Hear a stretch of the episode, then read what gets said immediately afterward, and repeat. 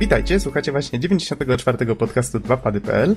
Dzisiaj mamy w studio specjalnego gościa, czyli Łukasza Spierewkę, znanego też jako Spierka. Witamy. Witam, witam. A tak, jesteśmy też w stałym składzie, czyli Marcin Bizon-Bizuga. Witam wszystkich słuchaczy. Norbert Gekson Jarzębowski. Yo, yo. I Bartłomiej Donsot-Tomycyk. Halo, halo. A mówi Adam Noxa dziewiętnaście Dębski. Nagrywamy w środę dwa tysiące trzynastego. A tutaj musiałem uważać, żeby się nie pomylić, bo nam się niedawno data zmieniła. Mamy drugiego stycznia. Jak no i tam, niestety, panowie... świat nie eksplodował. No właśnie. A ja nawet wiem dlaczego. Mhm. Otóż MacPixel uratował świat. Nie wiem, czy wiecie, ale ostatnimi czasy wyszedł update do tej gry, konkretniej o tytule The End. I oczywiście to pakiet sześciu poziomów, zrobionych oczywiście przez Sosa Sosowskiego, na których MacPixel na kilka różnych sposobów ratuje świat. Więc zdradzisz nam ten... jakiś? No, na przykład przed wielką powodzią, albo przed kometą. Oj, dużo jest opcji. A akurat... nie wiem, nasikał na tą kometę, bo to tak trochę w jego stylu. To, to, a mogę zdradzić jedno zakończenie? No proszę bardzo. No to tam, gdzie ratujemy świat przed powodzią, polega to na tym, że bierzecie deskę surfingową, przywalacie takiej lasce w głowę, później odwracacie ją do góry nogami, wsadzacie w piasek, tą deskę kładziecie jej na nogach i ona wtedy po prostu surfu, surfuje po wielkiej fali, trzymając na sobie całą kulę ziemską. Sounds epic. No właśnie, brzmi bez sensu. Logik jest podpusis. Ale tak jest MacPixel, nie? No to... Rozumiem, że... Nie, to już w sumie wiem, dlaczego Ziemia jest bezpieczna. Wróćmy na sekundkę do Spierka. Mm, tak, jest... tak, jeszcze tu jestem. Tak, tak, właśnie. Tak, tak się bałem trochę, że już cię żeśmy przestraszyli.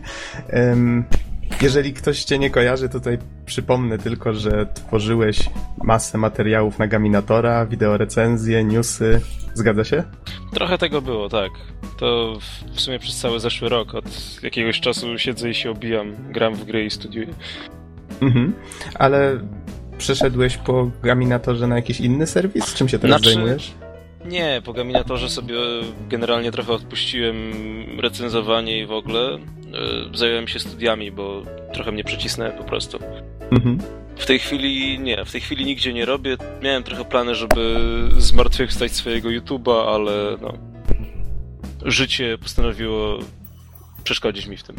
Zupełnym przypadkiem wiem, że studiujesz tam, gdzie ja. Ciekawe, skąd się dowiedziałeś.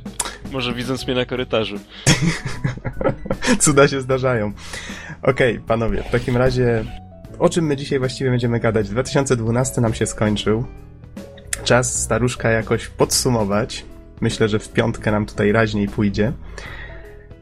I powiedzcie, od czego zaczniemy. Może jakieś, jakieś takie podsumowanie roku, jak właściwie wam... Jak będziecie wspominać ten dwa tysiące dwunasty? Co takiego się wydarzyło ciekawego, pamiętacie? No, na pewno P G A wróciło do gry. No, Poznań Game Arena, faktycznie. Pojawiło się po ilu latach przerwy? Dwóch, trzech? Coś koło tego, raczej dwóch.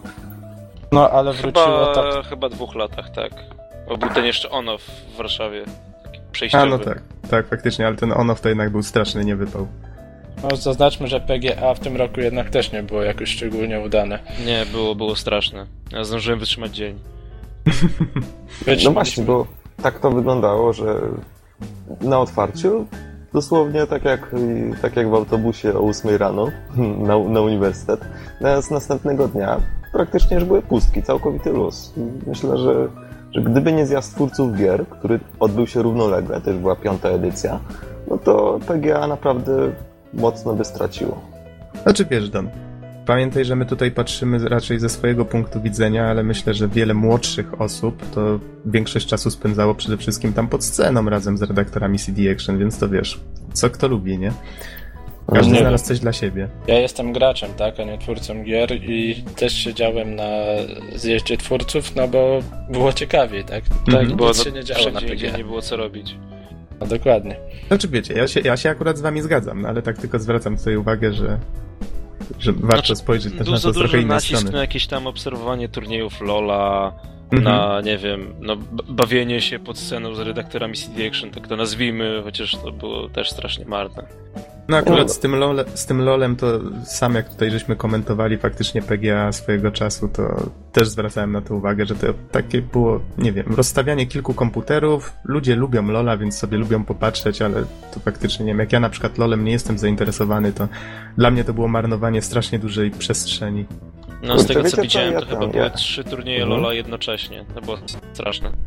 Wiecie co, w moim przypadku jest tak, że ja na rozprawę nie interesuję się żadną z tych popularnych gier, czyli ani w Counter-Strike'a jakoś tam mocno nie grałem, ani w LoL'a, ani w tego typu gry, więc na takich imprezach po prostu no, dla mnie nie, nie ma nic takiego. Tylko, na przykład jeśli chodzi o turnieje.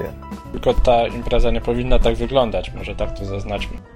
Może przejdźmy to, dalej. Trochę żeśmy podsumowali w takim razie naszą polską imprezę, a zobaczmy, sięgnijmy pamięcią, co tam właściwie się działo za granicą. No jak zwykle było E trzy w Los Angeles.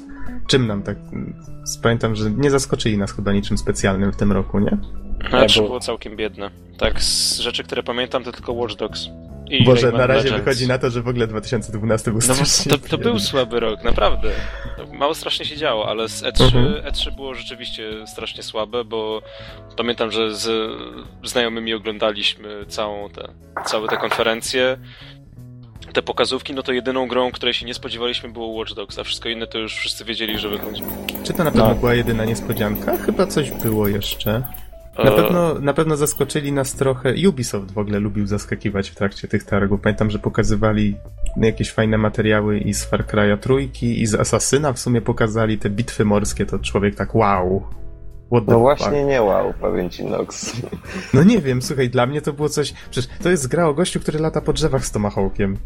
Tutaj nagle pokazują mi statek na Karaibach.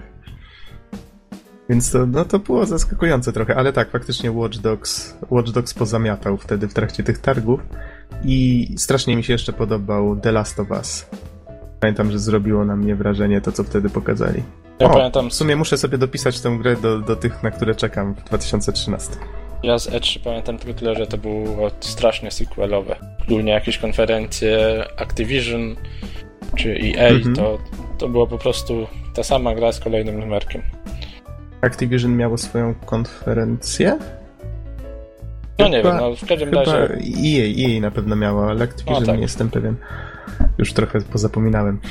Niestety ale... jedyna rzecz, którą ja pamiętam, to to, że z Adamem się strasznie nie wyspaliśmy przez to całe zamieszanie. Tak, też, też chciałem to ale powiedzieć. Ale nie, ale tak. faktycznie, jeżeli chodzi o E trzy, to był to wyjątkowo kiepski rok. Szczególnie teraz już z perspektywy czasu uważam, że nie, nie za wiele się wydarzyło. Mhm. Ale oglądanie z tobą Bizonie po nocy to sama przyjemność. Dziękuję. To było, to było tak, no to dobra, no to teraz co, łapiemy godzinkę snu do czwartej? No może tak, to mnie obudź, dobra, kładziemy się, bo nie zasnąłem wcale przez całą godzinę i budzę Bizona. No to była zsynchronizowana akcja. Myślę, że to zapamiętam najbardziej. No okej, okay. Czyli ogólnie rzecz biorąc E trzy też nie ciekawie, no to kurczę, szukajmy dalej. Optymiści, nie? Może, może, może Gamescom? Kolonii? Nie wiem, z Gamescomu nic nie pamiętam. Ja pamiętam... Gamescom był w tym roku? Tak serio się pytam. Był, był, był, był. Tak, odbył się. Ja chyba jedynie śledziłem... To właśnie totalnie bez echa, nie? Ja chyba go śledziłem ze względu na Castlevanię, bo chciałem coś na, na stronie swojej zamieścić, jakieś newsy, ale też w sumie nic ciekawego tam nie, nie pokazywali szczególnie. To myślę, że najwięcej pokazało tak naprawdę V G A ostatnio, bo tam zapowiedzieli tego mm, Phantom Pain. A... to znaczy zapowiedzieli no tak. Phantom Pain, tak w cudzysłowie, tak? No, najprawdopodobniej będzie to kolejny Metal Gear Solid. Albo po prostu ten, którego robią teraz. No Kojima troluje, fakt, fakt. Coś jeszcze pokazali jest taki, a Dark Souls no jak to dwa, no jak to co, Norbert, no jak to co? Przecież myślicie, że o czym będziemy mówić przez cały dwa tysiące trzynasty?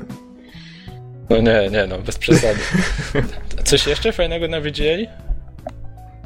No, Video Game Awards, no co tam pokazali jeszcze? No faktycznie starali się. Trzeba przyznać, że w tym roku było jakoś tak ciekawiej. No już samo... Był Samuel L. Jackson. Tenacious D przecież było, no to już był powód do radości. No, to, to akurat było fajne, no bo to każdy mógł sobie obejrzeć, było takie skondensowane i konkretne, do rzeczy. Mhm, Spierek oglądałeś? Generalnie przespałem V G A, bo zeszłoroczne było straszne i nie chciałem ponawiać tego błędu, ale mhm. te trailery, które wyszły z imprezy, były akurat całkiem dobre. No właśnie to Phantom Pain mi się najbardziej podobało. No ale zgodzę się z tobą, że też miałem, nie nastawiałem się na nic jakiegoś super, bo rok temu faktycznie było strasznie. Nie. Ale teraz było, teraz było spoko, nie było Felicity yy, siekającej owoce w powietrzu i innych tego typu rzeczy, więc... Samuel L. Jackson nawet kilka zabawnych żartów rzucił, więc no nie było źle, nie było źle. Może jak jesteśmy przy tym roku, to mm, warto wspomnieć o Wii U jeszcze. To chyba pierwszy next gen, jeżeli można go tak nazwać, niektórzy mówią, że to nie jest next gen, który wyszedł w tym roku. Mhm. No i to jest zdecydowanie najważniejsze chyba wydarzenie tego roku, bo zarazem zapowiada to, co może się dziać w kolejnym. Ale wiecie tutaj... co, przepraszam, że wam przerwę, ale chyba korci mnie, żeby o tym wspomnieć. Bizon przed chwilą podesłał do Dark Soulsa dwójki na Ultimie stronę, na której jest okładka. I ta okładka ma napisaną dwójkę w pęcie. I ja pamiętam, ja tą samą okładkę widziałem na move kropka p l niedawno. Potem ją podmienili na nową, ale widzę, że ona wędruje po sieci. O, a, wyjdzie, a wyjdzie z taką okładką na koniec, na złość. Zobaczcie. Tego, tego się boję. No, no okej, okay, panowie, to wróćcie do Wii, przepraszam, że przerwałem. Sami testowaliście, graliście, no i faktycznie daje nowe możliwości ta konsolka. Niekoniecznie pod kątem graficznym, ale na pewno pod kątem rozgrywki. Ja myślę, Pani... że jeśli chodzi o grafikę, jest na tyle dobrze, że nie razi. Tak samo no, jak Wii, to poprzednie już było takie, no trzeba było uruchamiać wyobraźnię. Natomiast tutaj już nie jest to aż tak bardzo potrzebne. Natomiast y, bardzo rzuca się w oczy to, że po prostu Nintendo potrafi zrobić dobre gry na to, choćby Zombie U. Akurat Ubisoft robił, ale no Nintendo Land jest dobry, nawet bardzo dobry. Mhm. To fakt, to fakt. Mieliśmy okazję przetestować. Muszę no przyznać, wiem, tak że, to... że faktycznie te testy nasze tego Nintendo Landa przekonały mnie, że Wii U to jest świetna sprawa. Zmiażdżyło Wii totalnie. O ile oczywiście ma się tyle kontrolerów. No tak, no ale myślę, że Wii i Wii U to zawsze były takie konsole, gdzie najwięcej fanów jest właśnie z grania ze znajomymi podczas jakiejś imprezki albo podczas wieczoru mhm. na lejcie. Prawda, Wii U stara się to zmienić, prowadzając te hardkorowe gry, takie gdzie nastawione na jednego gracza, tak? Mm. Ale ogólnie konsolka się bardzo fajnie sprawdza. No, zobaczymy, co pokaże przyszły rok i jak będzie wyglądało wsparcie deweloperów. No i ciekawe, to pokażą PlayStation i Xbox nowe. A no właśnie, właśnie. No to co, Bizonie, który to już rok z rzędu będziemy prognozować, że o, teraz na pewno. Trzeci chyba. Trzeci chyba już z rzędu. A nadzieja cały czas we mnie nie umiera i myślę, że jednak w tym roku, jeżeli nie wyjdą te konsole, to przynajmniej na sto procent zostaną zapowiedziane, no bo ile można. Czekałem na to zdanie, po prostu czekałem. Ale tak szczerze mówiąc, Wii U naprawdę zaskakuje w tym roku mnie i obawiam się, że ta konsola w tym momencie zmusi mnie do zakupienia siebie. Jeżeli wiecie, co mam na myśli, w sensie, że jeżeli będą jeszcze jakieś porządne Mariany i inne gry, głównie od Nintendo, to możliwe, że się skuszę i jako druga konsola stanie jednak w salonie. Mhm. A właśnie, czy macie jakieś takie przemyślenia na temat tego, co się stanie z Wii U w momencie, jak się pojawią jakieś super wybajeżone konsole potrafiące odpalać na maksymalnych detalach, powiedzmy, takie gry z Unreal Engine cztery? No, jestem pewien, ja, myślę, że w, że... ja w, jestem pewien, że w tym momencie Nintendo zrobi obniżkę cenową i pójdzie liczyć pieniądze dalej. Ładnie to ująłeś. Wiesz co, Max, ja ci powiem, że jako taki laik mogę powiedzieć, że nic się nie stanie, bo Wii mhm. jednak mimo wszystko, wszystko celuje w trochę inny typ graczy. I jak na przykład Wii trzymało się z taką no, niezbyt dobrą grafiką, no to jednak gdzieś tam zawsze było w tle. I myślę, że Wii U, jako że jest... no można powiedzieć poprawioną wersją, ulepszoną. Myślę, że też będzie mieć swoją niszę i, i się utrzyma. Ja się troszeczkę boję tylko tego, że oni postawili jednak na tych hardkorów na zasadzie zobaczcie, nasza konsola potrafi odpalać gry, które zostały przeniesione z P S trzy, z Xboxa. Możecie teraz w nie też grać na naszej konsoli, nie? I teraz powiedzmy przyjdzie następna generacja, no i jednak ten atut już Wii U straci, a myślę, że to nie potrwa długo. No, no, ale wiesz, wydali konsolę rok wcześniej właśnie Na tym to polega, że są w stanie w tym momencie zapełnić rynek, mówiąc: ej, wymień swoją dotychczasową konsolę, będziesz mógł da- dalej grać w te same gry, a jednocześnie będziesz miał Nintendo, nie? Nasza produkcja. No, faktycznie, faktycznie. I wiesz, teraz jeszcze przyszło mi do głowy, nawet jeżeli ogłoszą nowe konsole teraz na, no powiedzmy na E trzy, no to zastanówmy się chwilę, ile tak naprawdę czasu może od tego ogłoszenia minąć, nim one trafią na rynek. To chyba nie będzie aż tak szybko, coś mi się wydaje. No chyba, że to będzie Apple i powiedzą, że konsole sprzedaży od dziś. No tak, ale to się rzadko zdarza, myślę, w tym przypadku. Chyba Xbox, znaczy Microsoft coś takiego zrobił z Xboxem chyba raz, z jakimś modelem Slim, nie? Ze dwa lata temu jakoś tak było. Tak, te było. Slimki, slimki się pojawiły od razu. To, no właśnie, to, właśnie, to, to zrobili, fakt. zrobili raz taki numer. Znaczy, zauważcie, że jest troszkę mało czasu generalnie. Tak naprawdę najlepszy moment na zapowiedź konsoli to jest E trzy. Widzę, nie mało no. czasu, świat się miał skończyć, teraz to mamy, wiesz, cały, cały czas na świecie. Wszystko z nami. Od E trzy do świąt, czyli do okresu, kiedy wypadałoby już wypuścić konsolę, mhm. też nie jest za dużo czasu, więc no jestem ciekawy, jak to się rozwinie, bo zazwyczaj jednak troszkę było wcześniej słychać o tych konsolach, prawda? Znaczy, wiesz, słychać o nich cały czas, tylko że nie od Microsoftu i Sony. A, no a, to, a to jeszcze swoje trzy grosze wrzucę do Wii U, mianowicie słyszałem, że jakby twórcy nie będą szybko porzucać Xboxa trzysta sześćdziesiąt i PlayStation trzy, tylko to będzie dość powolny proces zmiany, bo baza konsol jest tak duża, że im się to po prostu nie kalkuluje, żeby zrobić super wyczesaną grę i ją wypuścić tylko na nową konsolę. Mhm. Więc jakby nawet jeżeli Wii U, tak, nie ma tam już dużo powyżej ty, tych obecnych konsol, to jeszcze przez pewien czas, myślę, spokojnie dwa lata będą na nią wychodzić te same produkcje, co na tamte konsole. No jest też tak, zauważ, że kilka dni temu dosłownie Sony zaprzestał produkcji PlayStation dwa. Tak, dopiero niedawno, prawda? No właśnie. W tym tygodniu było dosłownie. Zwróćcie też uwagę na to, że no, zaryzykuję stwierdzenie, że ta generacja może faktycznie wytrzymać dłużej niż poprzednia, bo ma bardzo rozwinięte funkcje sieciowe, więc można dostarczać nawet kolejne gry, nawet nie jakieś duże produkcje na płytach, tylko po prostu jakieś, wiecie, mniejsze gry, po prostu przez P S N czy Xbox Live. I to faktycznie jest atut, którego na przykład P S dwa nie miało i myślę, że sam fakt już stawia to, wiecie, wszystko naprawdę na, o stopień wyżej. Naprawdę może wytrzymać, myślę, z dwa lata więcej na oko. No przynajmniej myślę, mam taką że, nadzieję. Myślę, że krótko mówiąc będzie wolniejszy ten proces zmiany. Nie będzie, ła, nowa generacja i wszyscy zmieniają. Mhm. To stanie Ale się to powoli. Obstawiacie, że Microsoft wyprzedzi Sony jak poprzednio? Czy może Sony właśnie tym razem zrobi niespodziankę? Spodziewałem się zapowiedzi, myślę, obu konsol, bo jednak i gracze już się domagają tego od jakiegoś czasu. No i to też widać poprzez jakby przerzucanie się na pecety, no bo coraz więcej osób chyba zaczyna grać też na pecetach. Ja myślę, że Microsoft ogłosi pierwszy. A wiecie dlaczego? Bo ich prezentacja na E trzy jest zawsze kilka godzin wcześniej. Ha! No ich konsola jest prawie rok dłużej na rynku, nie? No, to też jakiś argument.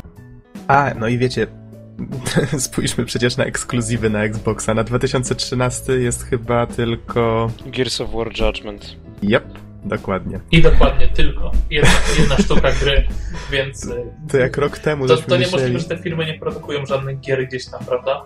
No właśnie. To coś się musi zadziać. Rok temu żeśmy myśleli, że tych ekskluzywów na Xboxa jest jakoś, nie wiem, śmiesznie mało, no to teraz to już przekroczyło jakąś granicę dobrego smaku. Wydaje mi się, że całą kasę Microsoft pakuje teraz w, nową, w nowy sprzęt i im będzie chyba zależało, żeby faktycznie wepchnąć go na rynek jak najszybciej. Tylko mam nadzieję, że nie popełnią tego samego faila, bo poprzednio to, co zrobili z wypuszczeniem wadliwego Xboxa, który potem wymieniali je na całym świecie. No teraz już się o tym nie mówi, bo jednak ten sprzęt jest połatany, działa jak należy, ale początki były przecież fatalne. Mam nadzieję, że nie popełnią takiej gafy tym razem. Nie wiem, macie jakieś przemyślenia na ten temat? Nie wiem, nie wiem. Ja nie myślę, pan... że oni władują naprawdę bardzo dużo w promocji nowego sprzętu, tak żeby właśnie y, ludzie bardzo chętnie się przesiedli na tą generację, bo możliwe, że oni wcale nie chcą potrzymać na rynku obecnego Xboxa dużo dłużej. Sony będzie raczej grało zupełnie inaczej, mm-hmm. jeżeli odchodzi. Jestem na temat ciekaw, na przykład co robi Epic Games. No przecież kurczę, oni też muszą jakąś grę robić, tak, w międzyczasie. To, że People Can Fly robi nowe Gears of War, ale jednak Epic pewnie szykuje jakąś nową markę dla, dla Xboxa. Nie wiesz, że nie. Ja jestem prawie pewien, że oni w tej chwili współpracują z Microsoftem, żeby dopracować ten sprzęt. Albo już współpracowali jakiś czas temu. Słyszeliście, że, że Gears of War e, pierwsze było najdroższą grą w historii właśnie dlatego, że, że oni poszli do Microsoftu jeszcze jak projektowali konsolę mm-hmm. i powiedzieli im, że ta gra, jeżeli będzie miała tyle ramu ta konsola, ile oni zaproponowali, będzie wyglądać tak. A jeżeli włożą dwa razy więcej, tak. to będzie wyglądać tak. I podobno to, to przesądziło o zmianie specyfikacji Xboxa. Chyba z, dwa razy więcej ramu dodali dzięki temu. Tak, z, zgadza się i podobno właśnie dlatego to jest najdroższa gra w historii. Ale tak ciężko mi w to uwierzyć, bo już w tej chwili Xbox ma pięćset dwanaście megabajtów ramu, tak? Jesteśmy w dwa tysiące dwunastym, tak sobie wyobraźcie. Ile to jest pięćset dwanaście ramu? Prawda? To jakby ona mogła mieć, jakby ona miała mieć dwieście pięćdziesiąt sześć, no to nie wiem, prawie jak szesnaście bitów. Dobre, jestem, ciekaw, jestem ciekaw, jakiej ilości pamięci będą, że tak powiem, z tej generacji królować. Czy, czy ktoś wreszcie sięgnie po rozum do głowy, bo nie przypominam sobie generacji konsol, w której jakby ilość tej pamięci nie, nie stanowiła problemu. To, to się po prostu ciągnie za nami już od dawna. I mam nadzieję, że wreszcie ktoś to przemyśli i nie będą aż tak bardzo oszczędni, tym bardziej, że co by tu patrzeć, RAM jest teraz tani, bardzo mhm. tani. I że ktoś w końcu położy odpowiednią ilość gigabajtów do tych konsol. Wii U ma na przykład dwa giga. Jeden bodajże jest na system gigabajt, a drugi na gry. Wow, no, to jak zdecydowanie na konsolę, bardzo to... mało. Przecież to taka kość, to, to jest nic nie warta tak naprawdę. Ale wiesz, jak tak, na konsolę mówisz. To jest dużo. No, zwróć uwagę, że jednak konsole trochę inaczej zarządzają tym ramem. Szczegółów nie znam, ale zwróć uwagę, że one faktycznie radzą sobie z mniejszą ilością znaczy, ramu. Jest po prostu ale tak, co za problem osiem? Na pececie masz po prostu zostawiony RAM na różne programy, żebyś mógł multitaskować. Mm-hmm. A na konsoli jest takie założenie, że jak wchodzisz w grę, no to cały RAM idzie tylko na grę.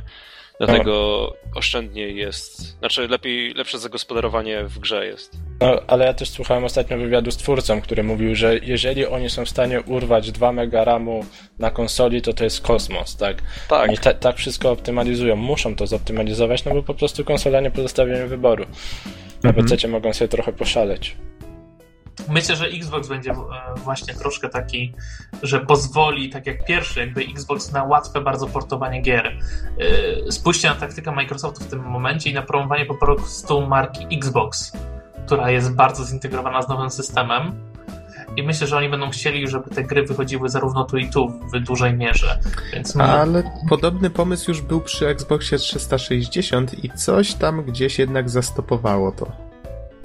Mam nadzieję, znaczy, że nie, tym razem Xbox będzie inaczej. Xbox właśnie był troszkę trudniejszy do programowania. Pierwszy Xbox był taką konsolą, która była faktycznie pecetem, nie? I mm-hmm. tam nie było wtedy żadnych problemów z tego, co się orientuję. Teraz też nie ma ich dużo.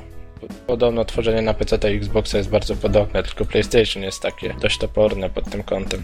No dobra, no dobrze, co, panowie, panowie co... chyba, nie? No właśnie, no, trochę żeśmy się tutaj, trochę żeśmy się tak wybiegli w przyszłość, a mieliśmy w przeszłości siedzieć. Hmm. To może jeszcze podsumujmy handheldy, jak tam się trzymają. A właśnie, Vita. handheldy. Vita. To może Spierek chcesz coś powiedzieć? Znaczy, no ja tu zarzucę standardowym Vita nie ma gier, bo Vita nie ma gier. No i rest, nie ma rest gier, no. Peace, Vita. Premiera była w lutym tego roku, tak miało kompletnie zdominować rynek. Mój Boże, to już tyle koniec czasu. Koniec Nintendo... nie wiem, zgarnąć całą sprzedaż, a nawet jeśli nie, to miała się dobrze sprzedać w Japonii. Tymczasem no jest koniec roku, chyba jakoś koło list, lipca, teraz nie jestem, nie jestem dokładnie pewien, ale tak chyba koło lipca sprawdzili sprzedaż, no i Vita dwa miliony, trzy D S dwadzieścia dwa miliony. I to sam, samo za siebie mówi. Jak patrzysz na zestawienia, no to trzy D S sprzedaje się dziesięć razy tyle co Vity. It prints mm-hmm. money! No, trzy D S drukuje pieniądze, podczas kiedy Vita nie ma w co grać i nie ma chętnych. Powstaje takie błędne koło, bo dlatego, że gry się nie sprzedają, no to deweloperzy nie robią gier i potem konsole nie są kupowane, bo nikt nie kupuje Vity. Mm-hmm. Znaczy nie, bo nikt nie wydaje na to gier, o tak. Właśnie, a tutaj jeszcze jak żeśmy dyskutowali tak krótko przed podcastem, wspomnieliście o, o tym, że gdyby Sony bardziej wspierało jakichś właśnie takich mniejszych deweloperów third party, właśnie nie należących jakby do nich, to sytuacja Vity mogłaby być lepsza. moim zdaniem byłaby zdecydowanie lepsza, bo jakby na Vicie zrobiono taki marketplace, nazwijmy to, takie miejsce, gdzie możesz szybko wydać grę, która kosztuje powiedzmy dolara i tego byłoby dużo, ale te iPhone'owe czy Androidowe markety, mm-hmm. no to na pewno byłoby wie- więcej chętnych na Vita. Ale Sony jest, się bardzo temu przeciwstawia. Oni idą tak samo jak Nintendo w politykę, że gry muszą być duże, one muszą kosztować po trzydzieści złotych albo i więcej. I że muszą przechodzić bardzo drogie testy jakościowe. Dokładnie, to jest trochę zgubne podejście. Mhm. To na pewno pomaga temu, że gry są wyższej jakości, natomiast sprawia też, że jest tych gier mniej, jest mniej interesujących pozycji. A Vita byłaby idealną platformą do takiego grania. Mhm. Czy ktoś by kupił Vitę specjalnie dla takich gier, gdzie może mieć to samo w telefonie, który i tak ma zawsze przy sobie? Ale wiecie, znaczy... ja na przykład, jeszcze na sekundkę się wtrącę, mhm. że grałem sobie w święta na P S P, siedząc na kanapie, a do telewizora była podpięta P S trzy. Tak sobie myślałem, kurczę, że też nie mogę zrobić czegoś takiego jak z Wii U, że tutaj rodzina chce oglądać telewizję, a ja mógłbym sobie na przykład streamować obraz na to P S P. Ja mam nadzieję, że coś takiego jednak będzie możliwe z nową generacją, że to zostanie zintegrowana ta Vita właśnie z tą P S cztery. Znaczy z tego co słyszałem, to Vita mogłaby być zintegrowana nawet z P S trzy, ale taki zestaw jest... No, jest kompletnie bezsensowny z tej prostej przyczyny, że P S trzy kosztuje tysiąc złotych, Vita kosztuje tysiąc złotych, mhm. sumuj to już masz dwa tysiące złotych, a Wii U kosztuje tylko tysiąc. No tak, ale... Jest po prostu nieopłacalne. Mhm. Gdyby taka opcja powstała, to wiesz, tylko jak, jako opcja, a nie jako jakaś konieczność, no to myślę, że to by było bardzo mile widziane. Ale to chyba sprzęt musiałby być jakoś specjalnie przystosowany do wysyłania takiej ilości obrazu. Nie jestem pewien. Jak sądzicie? Ja myślę, że po sieci lokalnej dałoby się bezproblemowo y, streamować takiej ilości danych, to w tym momencie... No może faktycznie. Myślę, że to jest absolutnie żaden problem. Zwłaszcza, że nie musiałby tego robić w pełnej rozdzielczości, prawda? Nie, nie, bym po prostu przesyłał obraz już w odpowiedniej rozdzielczości dla, dla Vity, by był dekodowany na, na konsoli, więc na PlayStation trzy, który ma troszkę zapasu mocy. Myślę, że dałoby się to spokojnie ukryć. Bezproblemowo. Przy zwykłej przepustowości Wi-Fi. A właśnie, a może przejdźmy w takim razie do gier. No możemy zacząć właśnie od tych przenośnych. Co fajnego wyszło na... Właśnie trzy D S? To kiedy wyszedł? W którym roku? Dwa lata w zeszłym roku. Już. O Jezu. Jak ten czas leci? Dwa. Dwa na pewno? O, zaraz jeszcze zobaczę, ale... To zobacz Norbert, a... A, na, a moż, możliwe, że końcówka dwa tysiące dziesięć, no. To dwa tysiące jedenaście luty. O, no to widzisz. Czyli rok wcześniej. No to powiedzcie w takim razie, co fajnego wychodziło właśnie na trzy D S-a, na Vitę. Znaczy ja trzy D S-a swojego kupiłem pod koniec roku, więc... Przepraszam, tak, musiałem. Witę zgaśmy śmiechem, ale swojego trzy D S-a kupiłem dopiero pod koniec tego roku, więc jeszcze nie miałem okazji się tak bardzo zanurzyć w bibliotekę. Ja tylko badałem tak naprawdę dwie gry, które omówię w sumie potem, bo to obydwie tak dziwnym trafem wylądowały na mojej liście najlepszych tytułów tego roku, więc... Okej, okej. Okay. To tak, to ja wiem, że na Vita wyszło to Uncharted, które jest karcianką. E, to chyba najciekawszy tytuł z ostatnich miesięcy. Ale wyszło też inny Uncharted. Nie, no bez przesady. Wyszedł Uncharted Golden Abyss, tak, wyszedł Wipeout. Ale to w tym roku? dwa tysiące czterdzieści osiem. No tak, przecież Vita jest z te- tego, znaczy z zeszłego roku. A no właśnie. Więc wszystko, co wyszło na Vita jest ten, ze zeszłego roku, więc się wszystko kwalifikuje. A, no to racja. Całe zero gier. Magic. Nie, no to, to, to na Vita na pewno Gravity Rush. Chyba jedyna gra, w którą chciałbym zagrać, bo ludzie mówią, że ciekawe. No to jest oryginalny tytuł, coś nowego. Hmm, a na trzy D S-a, przynajmniej tak sobie przeglądam, w co grałem w tym roku. Resident Evil Revelations, Kid Icarus, Mario Kart, nie wiem, w tym roku wyszedł? Bardzo chyba możliwe. tak. Chyba jeszcze, tak. Jeszcze do tego Mario Tennis, e, Super Mario trzy D Land, nie wiem to ten rok czy nie. Dobra, Heroes of Ruin. No, Heroes of Ruin bym chętnie sprawdził. Metal Gear Solid trzy D, to tam jeszcze. I Inazuma Eleven dwa też chyba w tym roku wyszła. Nie Super Mario Brothers dwa. Tak, to też. Pool Blocks, też jeszcze. No Profesor Layton, nowy. Paper Mario, tak samo. O, nie wiem czy już wymieniałem.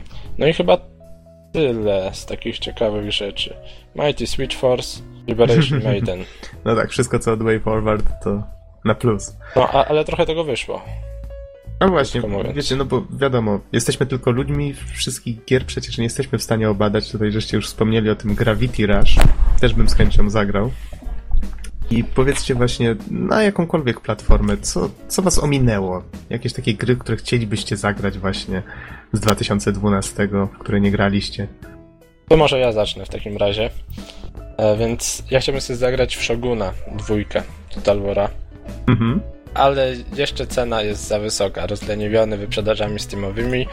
Uważam, że cena jest za wysoka, ale lubię Japonię, lubię Total War'a. No i z chęcią, z chęcią bym sobie spróbował. Prócz tego chciałbym sobie nadrobić Borderlandsy dwójkę, które mam, ale jakoś tak wyszło, że w niej nie gram. E, nie wiedzieć, musimy się w końcu na to jakoś zgadać. No i właśnie. Zacząć od nowa. Czyli dobrze, że nie kupiłem z wami na premierę. A, ale bo... możesz nadrobić teraz. Tak, bo Bizonowi w międzyczasie save poszedł się kopać i jakoś tak przestaliśmy grać. O, to przykra sprawa jest zawsze. Mhm. No dobra, prócz tego chciałbym sobie zagrać w Binary Domain, która wiem, że jest ciekawą grą, a jakoś taką inną troszeczkę, a jakoś tak nie miałem czasu w nią zagrać. Mhm. Szczególnie, że przeszedłem sobie Alpha Protocola i bardzo mnie pozytywnie zaskoczył i liczę, że tutaj z czymś podobnym się spotkam. No i jeszcze iks kom. Tak naprawdę następca U F O, w U F O się swojego czasu zagrywałem, więc tutaj myślę, że też bym mógł wchłonąć w to na długie godziny. Mhm. No i tyle ode mnie. Z tego, w co chciałbym zagrać, a nie zagrałem. Okej, okay, kto następny? No to Bizon. Ja mogę. No to mów, Bizonie. Moja lista nie jest za duża tytułów, które przegapiłem i jakoś troszkę mi żal, że nie, za, nie zagrałem. Każdy tytuł ma jakieś tam swoje uzasadnienie na tej liście. To on coś My, tytuł, którego najbardziej żałuję w tym roku, to Darksiders dwa, w którym nie zagrałem. Mhm. Ponieważ no... co by tutaj nie mówić, dużo pierwsza część mi się bardzo podobała, bo niesamowitą klimatyczną grą, jakich jest zdecydowanie mało pod względem gatunku yy, na rynku. Bardzo, bardzo bym chciał tą drugą część tutaj Darksidersów nadrobić w, w najbliższym czasie. Oprócz tego na moją listę trafiło czwarte Halo, czyli Halo cztery. No tutaj właśnie, już, dziwię się, że tu, jeszcze nie zagrałeś. Tutaj też również z sentymentu do całej serii, ponieważ grałem we wszystkie poprzednie części. Bardzo bym chciał to nadrobić i jednocześnie obok tej pozycji również ląduje Halo Anniversary, które chcę nadrobić jeszcze przed Halo cztery. Tu ze względu na to, że, że chcę zachować jakąś taką chronologię tego, co, co wychodziło. Następnie na liście znalazł się Tekken Tag Tournament dwa. Tutaj kwestia jest taka, że uwielbiałem pierwszą część, była moją pierwszą grą na PlayStation dwa, w jaką grałem, więc też możecie tutaj zaznaczyć, że ewidentnie spędziłem z nią masę czasu i jestem ciekaw tego, co się stało z, z tą kolejną, drugą odsłoną, bo tak o, zwykły Tekken jakoś tak bardzo mnie w międzyczasie nie interesował. A po, ostatnie dwa tytuły to jest nowy Need for Speed Most Wanted oraz Lollipop Chainsaw. To tak już dla rozrywki czysto stricte. Mhm. No to faktycznie też chciałem wypróbować Lollipop Chainsaw. Wydał mi się taki pozytywnie zakręcony. Tak, jakoś mniej jest takich gier. Ja, ja właśnie, szczerze mówiąc, pamiętam PlayStation dwa i tam dużo więcej takich tytułów pokręconych wychodziło w tamtych czasach. Żeby nie powiedzieć głupkowatych, nie? No może nie, to... trochę głupkowatych, ale, ale tak było. Było troszkę więcej tego wszystkiego. To były takie japońskie produkcje, ja bym je tak nazwał. I to jest fajne. To ja jeszcze bym dodał do tego od siebie, no Lollipop Chainsaw wymieniłeś, Maxa Payne'a trójkę bym z ciekawości tak chociaż wypróbował, bo poprzednie części, części bardzo mile wspominam. Far Cry'a trzy, bo to czekałem na tą grę dość długo, a jak wyszła, to jakoś tak o niej zapomniałem, a ponoć jest bardzo fajna. Wszyscy chwalą The Walking Dead, zresztą dostało nagrodę gry roku na V G A, więc tutaj myślę, że wiele osób zwróciło uwagę na tę grę. Poza tym znajomi mi ją strasznie polecali, więc kurczę, muszę kiedyś spróbować, bo może faktycznie coś w tym jest. A tak to Norbert wspomniał tu o iks komie, też w sumie mnie ciekawi ta gra. I jeszcze Dishonored, bo to też faktycznie czekałem na to i w końcu nie zagrałem. Nowa marka w tym roku. Troszeczkę przypominająca, myślę, takiego mieszankę Tifa, Deus Exa, nie wiem co tam jeszcze. Tak to... Bioshocka. Bioshocka, właśnie, właśnie. Taka nietypowa mieszanka, dlatego byłem ciekaw, co z tego wyszło. No i jeszcze Dragon's Dogma i Resident Evil sześć. To pierwsze mi się skojarzyło troszeczkę tak, jak zagrałem w demko, trochę mi się ta mechanika wydała takim pomieszaniem Dark Soulsa z, z Shadow of the Colossus, to całe chwytanie się potworów. A Resident, no to wiadomo, bo to, bo to duża gra jest i są zombie, jest strzelanie i koop. Więc w sumie to, to żałuję, że nie zagrałem. No trochę tego no, się trochę, nazbierało. Trochę jest. No, z rzeczy, które pominąłem w tym roku, no to trochę tego było, ale tu zawęziłem listę, żeby było to w łatwiej do przyjęcia formie. No to tak od razu na początku roku pojawiło się S S X, które bardzo chciałem zagrać, ale ostatecznie, nie wiem, jakoś tak nie wypadło mi wzięcie tej gry. Muszę teraz nadrobić, bo chyba tak po pięćdziesiąt złotych chodzi. Potem się pojawił Kingdom Hearts trzy D, ale wtedy jeszcze nie miałem trzy D S-a. Ostatnio sobie sprawdziłem demko i mi się całkiem, całkiem spodobało. Mhm. Spec Ops The Line, o którym słyszę bardzo, bardzo dużo dobrego. I było tak. W jakiejś tam dzikiej promocji na Move, ale nie wziąłem wtedy tej gry. Trzeba a ja, a, a ja tak. Ja też wziąłem i wcale mi się gra nie podobała. O. No mi się wydaje, że mogłaby mnie chwycić klimatem. Potem było Mark of the Ninja, które testowałem i bardzo przyjemnie mi się w nie grało. No i tak na sam koniec roku Far Cry trzy, który też muszę nadrobić. Mhm. O, ja sobie jeszcze przypomniałem, to w tym roku wyszło Final Fantasy trzynaście dwa. W tym roku. No właśnie, też pamiętam, że, że się napalałem na to, ale jakoś tak ostatecznie ucichła mi chęć zagrania. A już chyba jakąś kolejną część zapowiedzieli. Słuchajcie, ale trzynaście dwa. Seriously. No dlatego teraz nie Może ma trzynaście. Dlatego teraz nie jest trzynaście trzy, tylko jest e, Lightning, Lightning Returns Final Fantasy trzynaście. A tak to weź się w tym wszystkim poław potem, nie? A, można dać radę. Się łapią. A ode mnie gry, które... Jakbyś e, pamiętał które... wszystkie Castlevanie, które wychodziło od osiemdziesiątego szóstego, to wiesz, to finale to jest pikuś. Wierzę na słowo. W każdym razie wszystkie gry, które ja ominąłem, hmm, zacznę lightowo, Call of Duty Black Ops dwa. Lubię dobre filmy akcji, nawet średnie filmy akcji. Spodziewam się, że w tej części też będzie dużo, dużo ciekawych pomysłów i, i dużo skondensowanej akcji, więc, więc myślę, że, że jeśli podejdzie się do tego na luzie, to, to można faktycznie, yy, faktycznie czerpać z tego trochę fanu. Yy, kolejny tytuł Most Wanted, no właśnie, to jest tytuł, który wszyscy hejtują i trochę mnie dziwi dlaczego, więc chciałbym sam sprawdzić, no i może sam zacznę hejtować, kto wie. Shogun dwa Total War, nie będę oryginalny, tak samo jak Gekson, też lubię Japonię i też lubię Shoguna, no i jeśli weźmiemy pod uwagę, że do, do tej gry wyszedł dodatek, wprowadzając jeszcze bardziej nowoczesne maszyny niż Vampire, no to robi się całkiem ciekawie. No i ostatni tytuł, Spec Ops The Line, zaciekawił mnie po prostu, słyszałem kilka recenzji i zobaczymy. No ja też swoje przynudzałem na podcaście, więc odsyłam, to, to nie było wcale tak dawno. To ja tak dodam może odnośnie tego Spec Opsa, żeby jakby dokończyć, mnie irytowała tam fabuła, bo brnięcie w to wszystko wydawało mi się bez sensu, nie chcę spoilować, ale, mhm. ale mnie to troszeczkę irytowało. Okej. Okay. W takim razie Więc... podsumowaliśmy troszeczkę rok, wspomnieliśmy o tym, co pominęliśmy, to wiecie co, jeszcze przed nominacjami wspomnijmy trochę o, no właśnie, o jakichś takich grach, które nie wyszły. Nie wiem, czy macie jakieś gnioty roku, tak, coś w tym rodzaju. To ja mogę zacząć, z chęcią, bo ma, mam taką grę, na której się wyżywam, bo naprawdę po prostu uważam to za pieniądze wyrzucone w błoto. Heroes of Ruin na trzy D S-a. Co to mam wrażenie, że teraz Spierek już nie będzie chciał go wypróbować. Gra na którą... No nie wiem, grałem w demko i mi się podobało. Mhm. No to tak, generalnie gra, na którą sporo osób czekało, ma koopa i tak dalej, ale mm, no nie wiem, może wybrałem taką klasę postaci. Przez jakieś dwadzieścia godzin, które w to grałem, wszystkich wrogów pokonywałem dwoma atakami na zmianę. E, do tego w pewnym momencie gra zresetowała mi e, wszystkie save'y. Znaczy, oh. może, może nie to, że wszystkie, polegało to na tym, że wszystkie umiejętności poza tymi, które miałem aktualnie wybrane, zostały wyzerowane, a mój level pozostał taki, jaki był, więc krótko mówiąc na dwudziestym levelu mam raptem tam cztery skille. Zbytek łaski gry, co? No właśnie, bardzo sympatycznie. Dodatkowo moim zdaniem grafika jest tam szpetna, trzy D S potrafi znacznie ładniejszą grafikę wyciągać. to wszystko tak jakoś się sumuje na to, że jak myślę o tej grze, to tak a, dlaczego, dlaczego, tak? W imię czego to? Dokładnie. Po dwudziestu godzin, które grałem tymi dwoma atakami, to też możecie się domyślić, że nie było najprzyjemniejsze dwudziestu godzin, jakie w życiu spędziłem. To wszystko tak się mi zsumowało, niestety. Mhm.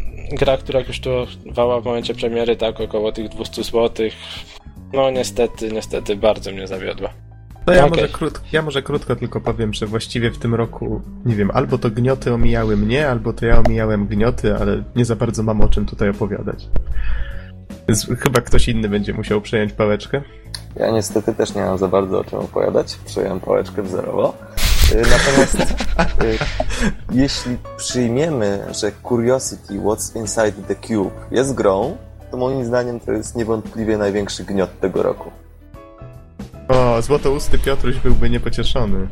Wiecie, to tym bardziej, że, że właśnie dzięki tej nietypowej akcji marketingowej, może nie była jakoś mocno zakrojona, ale była inna i mogła przyciągnąć ludzi. I właśnie mm-hmm. przyciągnęła, ile, dwieście tysięcy ludzi? No come on. To jest dosłownie zrobić z niczego coś. Właśnie, niemalże ktoś, boska czynność. Ktoś się, no, jeżeli chodzi o boskie gry, no to wiesz, Peter Molino zna się na rzeczy, ale tak abstrahując, czy ktoś dokopał się w końcu do wnętrza tej kostki? Nie, jeszcze dopiero są chyba na setnej warstwie, czy coś takiego. Ale ich jest? jest? Tego nie wie nikt. Oh fuck. No, ale mówiłem wam, to jest, to jest taka zmienna, którą oni sobie, o, za szybko im idzie. Trrrt. Coś tak czuję. A może wiecie, jak my już będziemy emerytami. No, są na tysięcznej warstwie. No, no, i faktycznie, mówią, że jeszcze trzy. Tak, i faktycznie będzie wiadomość zmieniająca sens życia. Na co żeś marnował tyle czasu? Trololololololololololol. No. Aj. Albo, wiecie co, ja myślę, że w środku kostki będzie ilość godzin, y, którą gracz wystukał i właśnie przegrałeś tyle i tyle godzin, minut i sekund życia. Albo inaczej, ty, cały czas, który wszyscy gracze poświęcili na to i ile można w tym czasie, no nie wiem... uratować dzieci w Afryce. O, właśnie, właśnie. Tak. Taka chwila, chwila konsternacji. Dobrze, ale już żeśmy zastanawiali się, co może być w tej kostce. W sumie było całkiem zabawnie swojego czasu. No dobrze, a ty, Spierek, masz jakieś gnioty, które z dwa tysiące dwunastego? O, ja myślę, że przez cały ten rok nie grałem w gorszą grę z tego roku niż Resident Evil Operation Raccoon City. To jest po prostu tytuł nie do pobicia. Aż tak źle? Był absolutnie żałosny pod każdym możliwym względem. A znaczy, tak bo... w, paru, w paru zdaniach dlaczego, bo ja to słyszałem, miał że... To czteroosobowy Aha. Resident Evil w koopie i z tro... trochę bardziej dynamiczną rozgrywką. Mm-hmm. Natomiast wyszedł z tego ta, z taki naprawdę słaby Sokom, yy, przypadkiem robiony przez ludzi od Sokoma, Aha. Yy, który ma no po prostu strasznie gównianą fabułę i... beznadziejne zakończenie i ostatni boss też jest strasznie. W ogóle, no jak myślę o tej grze, to zaczyna mnie boleć, tak fizycznie. Czyli, czyli jedyne, co w tej grze było dobre, to ten jedyne, zwiastun co w tej grze było dobre, to nic. Ale zwiastun prerenderowany był całkiem ładny. No ten, nie wiem. Nie wiem, jakim cudem Capcom miał w ogóle jaja, żeby wypuścić tę grę, bo ona poczyniła straszne szkody marce. Aha. Chociaż... może w sumie to był taki dobry chwyt, bo po tym jak oni wypuścili tego Operation Raccoon City, to chyba nikt nie myślał, że może być gorzej, a się okazało, że Resident Evil sześć też nie jest taki wcale dobry. O, to mnie trochę martwisz, bo spodziewałem się, że może znaczy, być fajny. No, ja na przykład strasznie lubię Residenta czwórkę i strasznie lubię Residenta piątkę, a ten mm-hmm. Operation Raccoon City był, był po prostu straszny. No ja właśnie przy piątce się zagrywałem już chyba w te święta, prawie siódmy raz ukończyłem tą grę w koopie. A ja no nie jest, razu jest naprawdę samemu. Super grą. Ani razu samemu jej nie skończyłem, a już prawie siódmy raz ją skończyłem. No, masakra. Fajna, fajna. No, miałem nadzieję, że szóstka jest tak samo dobra, ale trochę mnie zmartwiłeś tutaj. Nie wiem, ja bym szóstkę zagrał, a piątki na przykład nie byłem w stanie przetrawić, bo grając na pececie ta kontrola mnie doprowadzała do szału. No ja grałem na P S trzy, to wiesz, na padzie troszeczkę inaczej się gra jednak. Ale mimo wszystko ta gra nadal ma najgłupsze quick time eventy, jakie widziałem kiedykolwiek. No, nie ma rzeczy doskonałych. Okej, okay, to skoro... Czy Bizon jeszcze nie mówił o gniotach? Ale wiecie co, ja niestety grałem na tyle mało, że może i nawet wtedy nie załapałem się na żadnego gniota w tym roku, o dziwo. No grałeś w Curiosity, to możesz się dopisać do Dona. No dobrze, no to tak, ale to, to, to jest pozycja, której no, nie uznaję za grę, tak? Jako Aha. taką, więc... Trudno się to powiedzieć, to, to, to nie jest gra. Tego się nie da oceniać jako grę. Właśnie, Bizonie, któregoś razu tam podłącz się do Curiosity i powiedz nam, jakie są postępy, co tam ludzie... Jak mi się uda kiedyś podłączyć, to spoko. To przejdźmy w takim razie w końcu do tych naszych nominacji. Panowie, nadeszła ta wielko, wielko, wiekopomna chwila.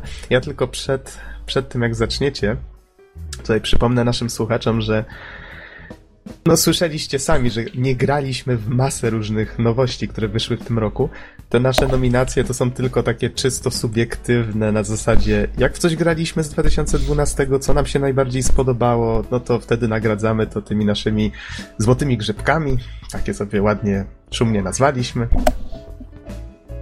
No to panowie, w takim razie każdy pięć nominacji, jedna nagrodzona. Tylko teraz pytanie, czy najpierw wszyscy wymienią swoje nominacje, a potem zgadujemy na przykład, kto co wybierze, czy w jakiej kolejności? Może najpierw nominacje, a potem jeszcze raz przejdziemy najlepszymi grami. Tak, okay. Myślę, że tak jest lepiej. Okej, okay. No to w takim razie Spierek, może od ciebie zaczniemy. Cholera, trzeba się wypowiadać. No jesteś gościem, goście mają pierwszeństwo.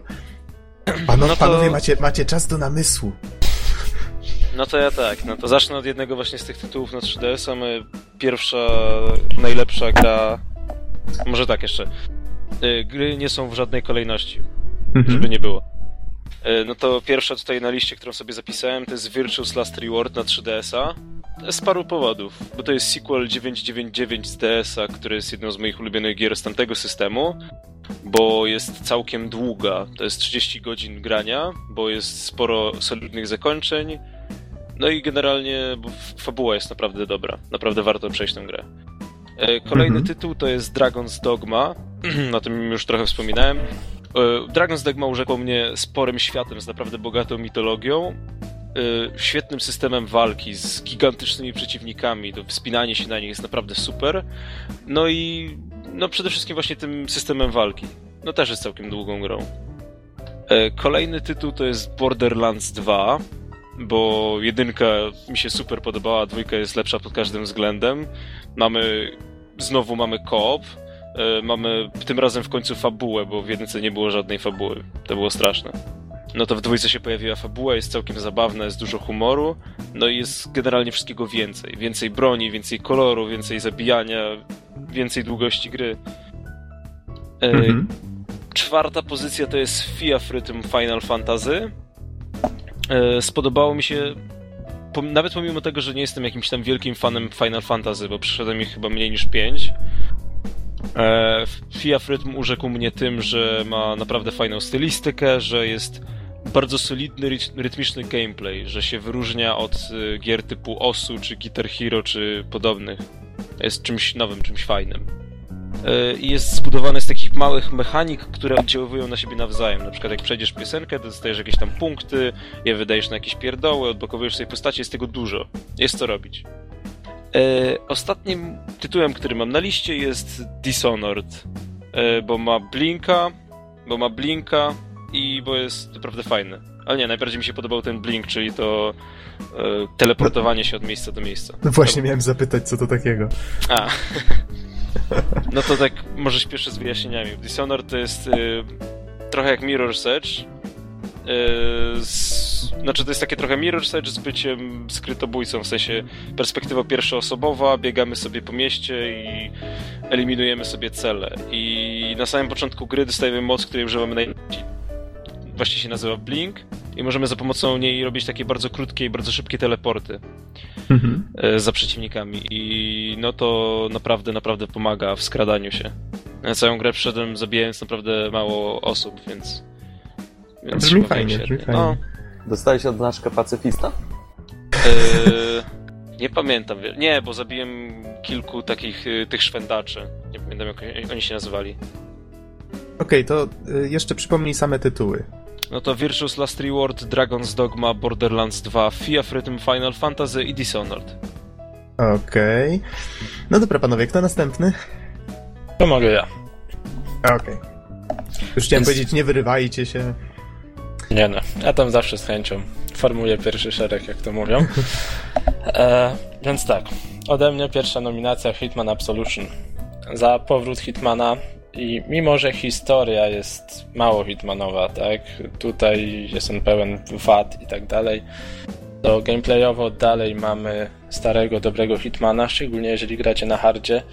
Dalej możemy kombinować i zbijać tą śmietankę z zabójstw, dosłownie, czyli wiecie, przekradać się pomiędzy całym tłumem wrogów, tak żeby później zabić nasz cel, tak żeby to wyglądało jak wypadek. To jest naprawdę piękne, daje masę satysfakcji, szczególnie jeżeli gracie na hardzie e, i gdzie nie można nadużywać tego instynktu, na który tak ludzie narzekali, krótko mówiąc. Mm-hmm. Ten system taki widzenia przez ściany, tak? Tak, dodatkowo, że nie rozpoznają cię jakby osoby, które powinny cię rozpoznawać. Na hardzie masz instynkt, ale jest go bardzo mało. Ja na tym poziomie grałem i naprawdę czuło się ten klimat Hitmana, mm-hmm. więc na to Wiecie czekałem co? i ja byłem bardzo trochę... zadowolony z tej gry. Mhm. Ja jestem trochę nawet zmartwiony właśnie tym, że Jackson właśnie tak uwielbia pozorować wypadki. Także wiecie, no, kiedy, kiedy do niego czasem wpadam, to z nieufnością patrzę na ekspres do kawy. Albo to nacisnąć, gniazdko na górze. Nacisnąć. Albo to gniazdko na górze, tak. e, dobra. Drugi tytuł to The Darkness dwa. Gra, która mnie zaskoczyła, bo pamiętam, że kupiłem ją jakoś w ciemno, tak troszkę. E, nie za bardzo wiedząc nawet, co to do końca jest. Okazało się, że to taki fajny shooter, ale historia była tak... takim horrorem psychologicznym. Nie wiem, czy to dobre określenie, ale wciągała, diabelnie wciągała. Była ciekawa, zaskakująca w wielu momentach, szczególnie ten wątek z, ze szpitalem psychiatrycznym. No i, no i bardzo dobrze poprowadzona, tak? Mhm. Gra pod kątem gameplayu też ciekawa, bo mieliśmy oprócz tego shootera, mieliśmy te moce ciemności, te macki, możliwość łapania wrogów, cięcia ich na kawałki i tak dalej. Bardzo fajnie się w to grało, bardzo dobra historia, no i ogólnie bardzo dobra gra. Trzeci tytuł, The Last Story na Wii. Tutaj podobnie, historia bardzo fajna, aczkolwiek zupełnie inna od e, The Darkness dwa, ponieważ w tej mieliśmy taką baśniową, spokojną historię. Nie było strzelania. Dodatkowo gameplay będący połączeniem slashera, er pe gie a i nawet odrobiny strategii. Też bardzo fajnie się to sprawdzało. No niestety gra wydana na Wii i troszkę Wii nie wyrabiało przy tej grze. Troszkę zdarzało się spowalniać, no i to jakby jej minus. Następny tytuł Zombie U, czyli krew, płacz i zgrzytanie zębów, jak sobie zapisałem. To już wam opowiadałem, tak, że czuje się ten klimat osaczenia. Śmierć to jest tam kwestia sekundy. Chodziłem cały czas przygotowany, spięty, grając tą grę. E, zawsze z, z wybranym sprzętem, ponieważ śmierć oznacza stratę całego swojego ekwipunku. To nie tak jak w Dark Souls, że tracicie tylko pieniążki. Tutaj wyobraźcie sobie, że tracicie cały swój sprzęt, tak? A czy możecie go stracić, jeżeli nie odzyskacie go? Gra w Dark Souls nie miałaby żadnego sensu, gdybyś stracił aż tak dużo. No tutaj właśnie o to chodzi, że też byłoby znacznie ciężej, tak? Przynajmniej ja chodziłem i przez pięć godzin już tych końcowych nie straciłem żadnego survivora, ani razu nie umarłem, a to mm-hmm. tylko dlatego, że każdy zaułek, każdego zombiaka odczajałem. Bardzo fajna gra, bardzo klimatyczna. Moim zdaniem najlepsza gra o zombie w tym, ro- w tym roku, w jaką grałem, a grałem w nich dużo. Mhm. A jeszcze o, o Last Story tutaj może tak wspomnę, bo gra wyszła normalnie w styczniu, dwa tysiące, znaczy normalnie, yy, zadebiutowała w styczniu dwa tysiące jedenastego, ale to było w Japonii, bo dopiero w lutym tego roku trafiła do nas w wersji angielskiej. No tak, no mówimy o, o europejskich premierach, no bo wiesz, mhm. japońską raczej dużo umknie. Znaczy anglojęzyczne premiery, może tak to uogólnijmy. No i ostatnia gra także o zombie, Resident Evil Revelations. Tutaj mamy do czynienia z bardzo dobrym, tak samo, shooterem na mhm. trzy D S a, który zaskakuje grafiką na tej konsolce. Dodatkowo zdarzają się trochę horrorowe momenty, szczególnie jeżeli gracie no, w domu, w ciemności, z podłączonymi słuchawkami albo głośnikami, no to wtedy efekt potrafi być mile zaskakujący. Dodatkowo nie cierpi na ten problem znany z poprzednich Resident Evilów. Tutaj już możecie chodzić i strzelać. Nie ma, nie ma tej irytacji tym, no, tą mechaniką. Minus taki, że wymaga raczej do dłuższych posiedzeń circlepada.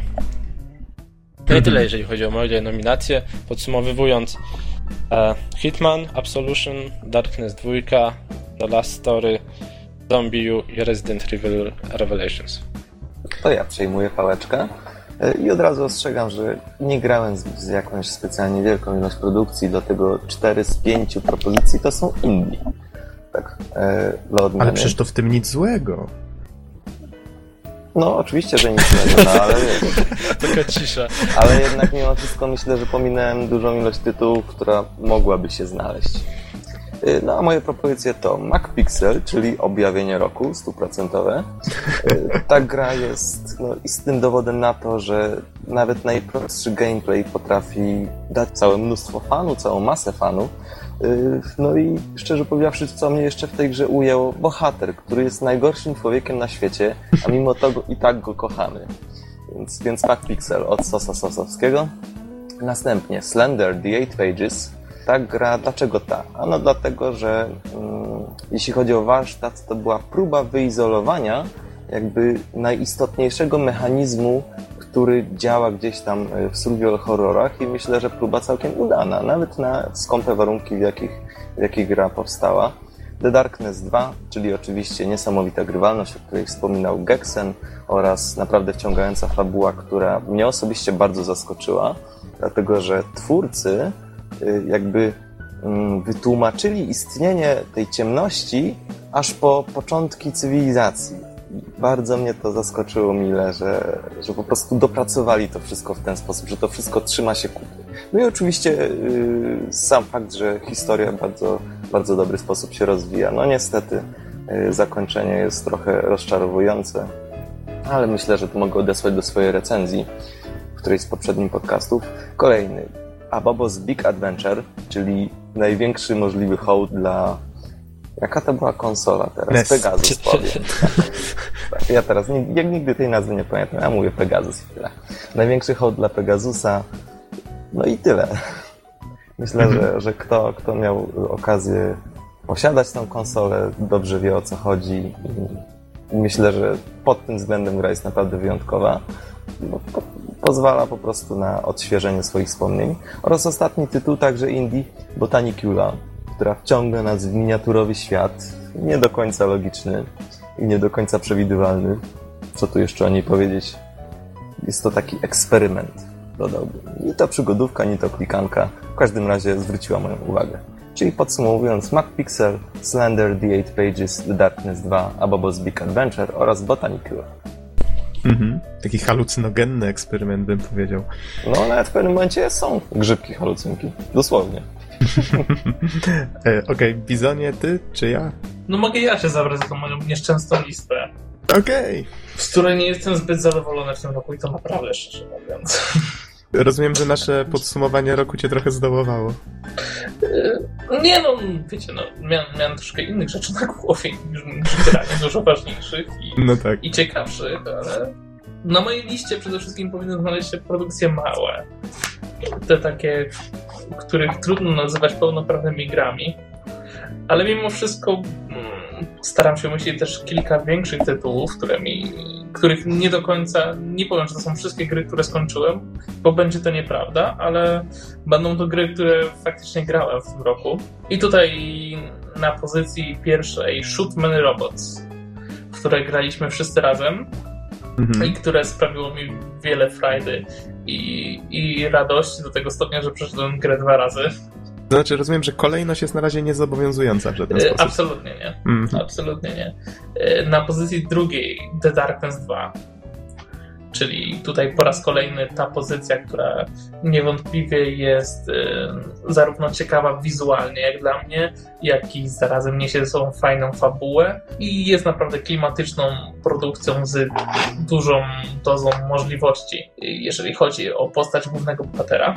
Na pozycji trzeciej umieszczam S S X, w który Spierek mówi, że nie zdążył zagrać. Ja zdążyłem go troszeczkę ograć i była to na pewno fajna pozycja, fajny powrót do serii, którą pamiętam bardzo dobrze z PlayStation dwa i której powrotu sam sobie życzyłem. Pamiętamy, y- pamiętamy. Kolejna pozycja oczywiście Borderlands dwa. Nie mogło ich tutaj zabraknąć, jest to y- gra, w którą grałem sporo, którą się dość zachwycałem i którą mam zamiar też kiedyś ukończyć, tak jak fajnie było odzyskać save'a, nie da rady, mam nadzieję, że pogramy w związku z tym większą ilość osób. A na pozycji piątej troszkę bardziej zbiorowo, nie będzie to jedna gra, a będą to po prostu gry, w które grałem pod platformą Windows osiem i umieszczam tutaj wszystkie minigierki, właściwie nie za dużo, bo to właśnie będzie ten Joyride i jednocześnie Angry Birds, Star Wars, które też były całkiem fajną produkcją. Czy to były darmowe gierki? Joyride jest darmowy, natomiast Angry Birds nie. Mhm. No co, szukałem dla nich właśnie jakiegoś takiego wspólnego mianownika, ale... Wspólny, wspólny mianownik jest taki, że mają achievementy Xboxowe. Gamer score się liczy. Wiem, tak bo jest. Zgarnąłem tak. W Joyridzie trochę. Spierek, rozpracowałeś Bizona po prostu bezbłędnie. Tak. No dobrze, to chyba ja tylko zostałem. To tak, na mojej liście jest Guild Wars dwa. Tutaj kolejność tak, tak chyba alfabetycznie mi się udało w miarę poukładać. Guild Wars dwa dlatego, że to był właściwie, właściwie moje pierwsze M M O, ale z drugiej strony też gra, która strasznie mi się spodobała. Gdyby nie to, że mam z nią trochę problemy techniczne, to, to, to już w ogóle chyba spędzałbym tam trochę więcej czasu przy niej. Ale ogólnie rzecz biorąc, spodobało mi się to, że ona nie przypomina jakoś tak ty, takich typowych M M O, które, no nie wiem, obserwowałem, jak się mówi, zza ramienia. Tak trochę bardziej można w to grać też trochę jak w singla, czasem jak ma się ochotę trochę bardziej jak właśnie jak w M M O, takie typowe. No, mnie to podpasowało, choć koledzy się śmieją, że gram to właśnie jak taką typową grę singlową. Fajny świat i, i, i ogólnie rzecz biorąc bardzo sympatyczna gra, mnie się podoba. Na liście dalej mam Journey, czyli ekskluzyw na P S trzy, taki no, eksperyment, ni to eksperyment, ni to gra, ale taka bardzo poetycka, filozoficzna, ładna. Oj, ostrożnie z tymi terminami. O, ostrożnie, tak. No, ale w każdym razie taka bardzo nietypowa. Legend of Grimrock, ta następna pozycja. No tutaj Spierek się zdziwił, jak powiedziałem, że mam Legend of Grimrock na swojej liście już wcześniej.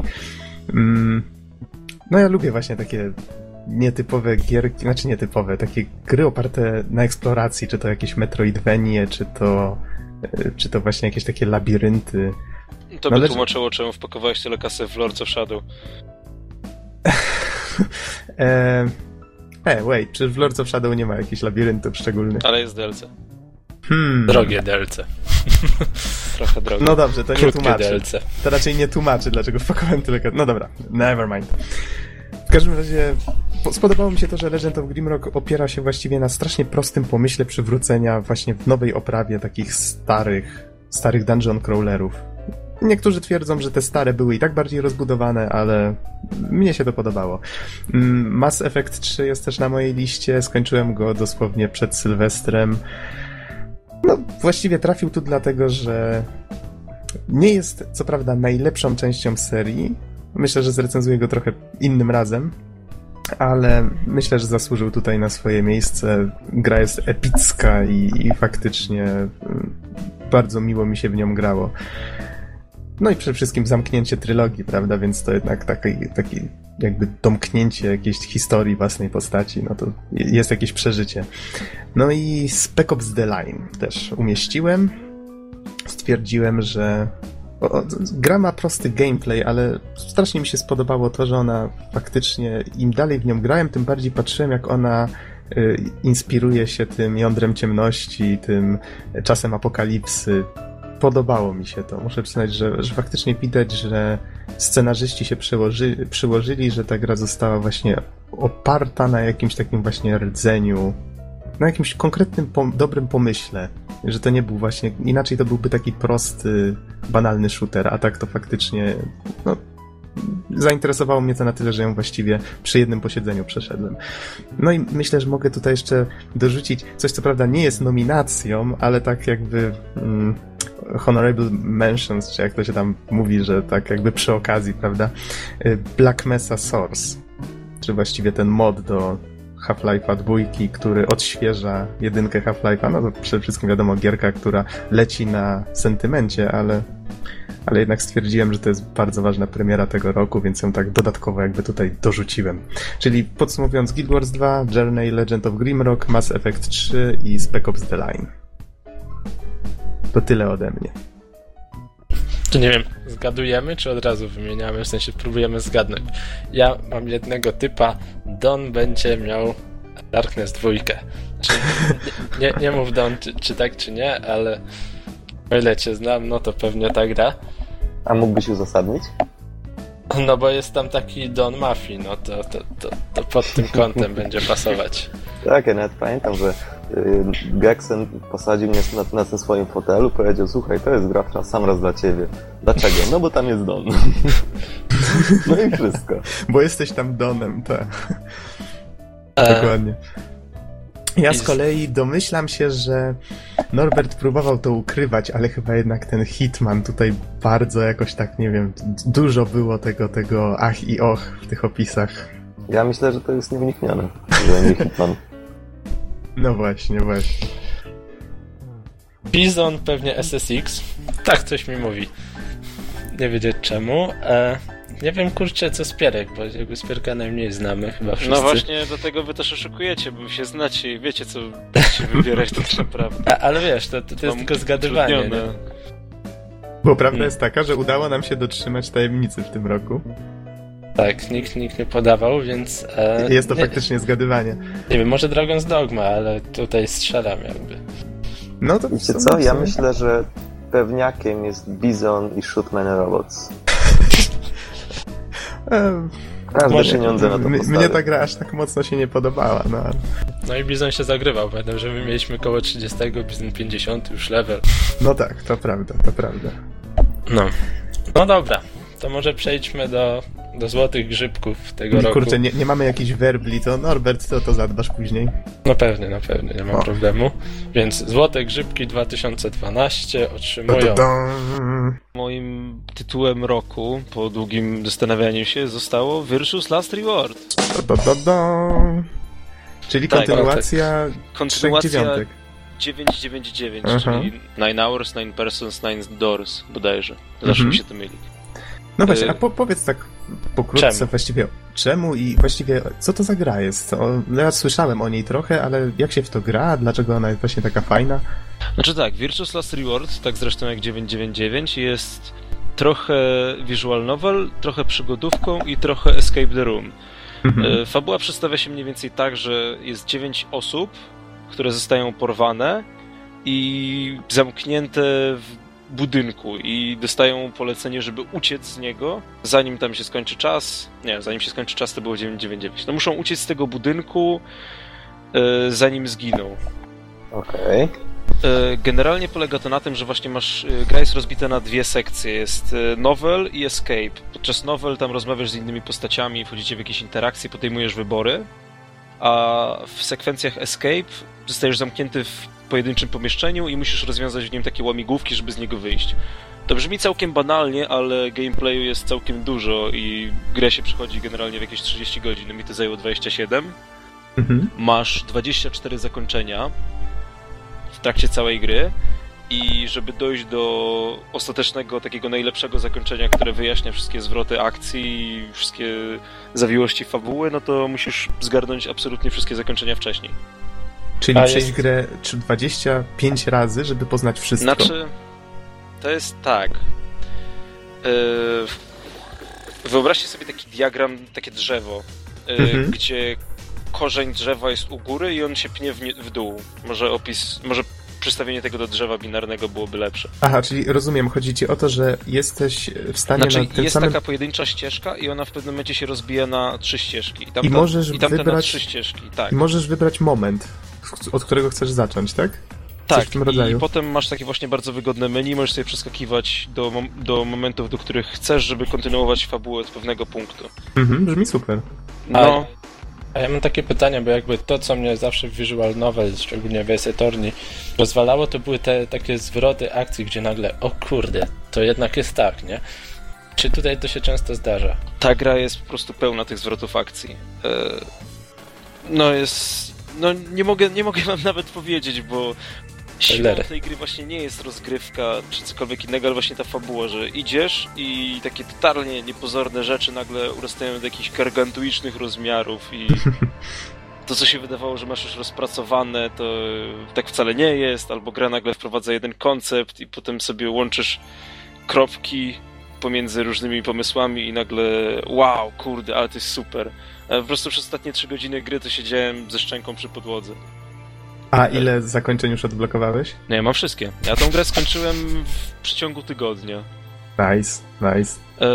Też muszę zaznaczyć, że chociaż przejście dziewięć dziewięć dziewięć nie jest wymagane do cieszenia się tą grą i prawdopodobnie nawet czytałoby wam się dobrze, no to jeżeli się nie przejdzie dziewięć dziewięć dziewięć, to ta gra jest tak dziewięć na dziesięć, a jak się przejdzie dziewięć dziewięć dziewięć, ta gra jest jedenaście na dziesięć.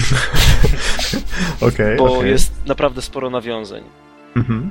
Po prostu no, grałem w tym roku w parę fajnych gier i pewnie na drugim miejscu gry roku bym postawił Borderlands dwa właśnie za gameplay, ale jeśli chodzi o fabułę, no to Virtue's Last Reward mnie po prostu wzięło i wyrzuciło przez okno. No ale zachęciłeś mnie, muszę kiedyś spróbować. Jeżeli ktoś ma trzy D S-a, to naprawdę polecam. Szczególnie, że zostało na szczęście wypuszczone w Europie i nie wiem, nie musiałem spro- sprowadzać sobie konsoli z zagranicy. Bo autentycznie kupiłem trzy D S-a tylko do tej jednej gry i nie zawiodłem się. Okej. Okay. Kto był kolejny? Norbert? Ja byłem drugi, tak, więc Hitman Absolution nie jest moją grą roku. Oh. Jakby fabuła, tak, zostawiła zbyt dużą skazę na tej grze w tym przypadku. Aha. Moją grą roku zostaje The Last Story. Teraz już tłumaczę dlaczego. Mianowicie wszystkie gry, które starają nam się powiedzieć jakąś historię, robią to w taki sposób hollywoodzkiego filmu akcji, tak? Mhm. Spójrzmy na Mass Effecta, spójrzmy na, nie wiem, na Call of Duty, Call of Duty, na Dishonored. Wszędzie mamy masę takiego zabijania krwi. Tutaj to była taka baśń. Czułem się, jakby ktoś mnie posadził w takim wygodnym fotelu i zaczął mi opowiadać naprawdę fajną historię, pewną odrobiny ciepła, gdzieś tam się przywijającej, pewną takich nie...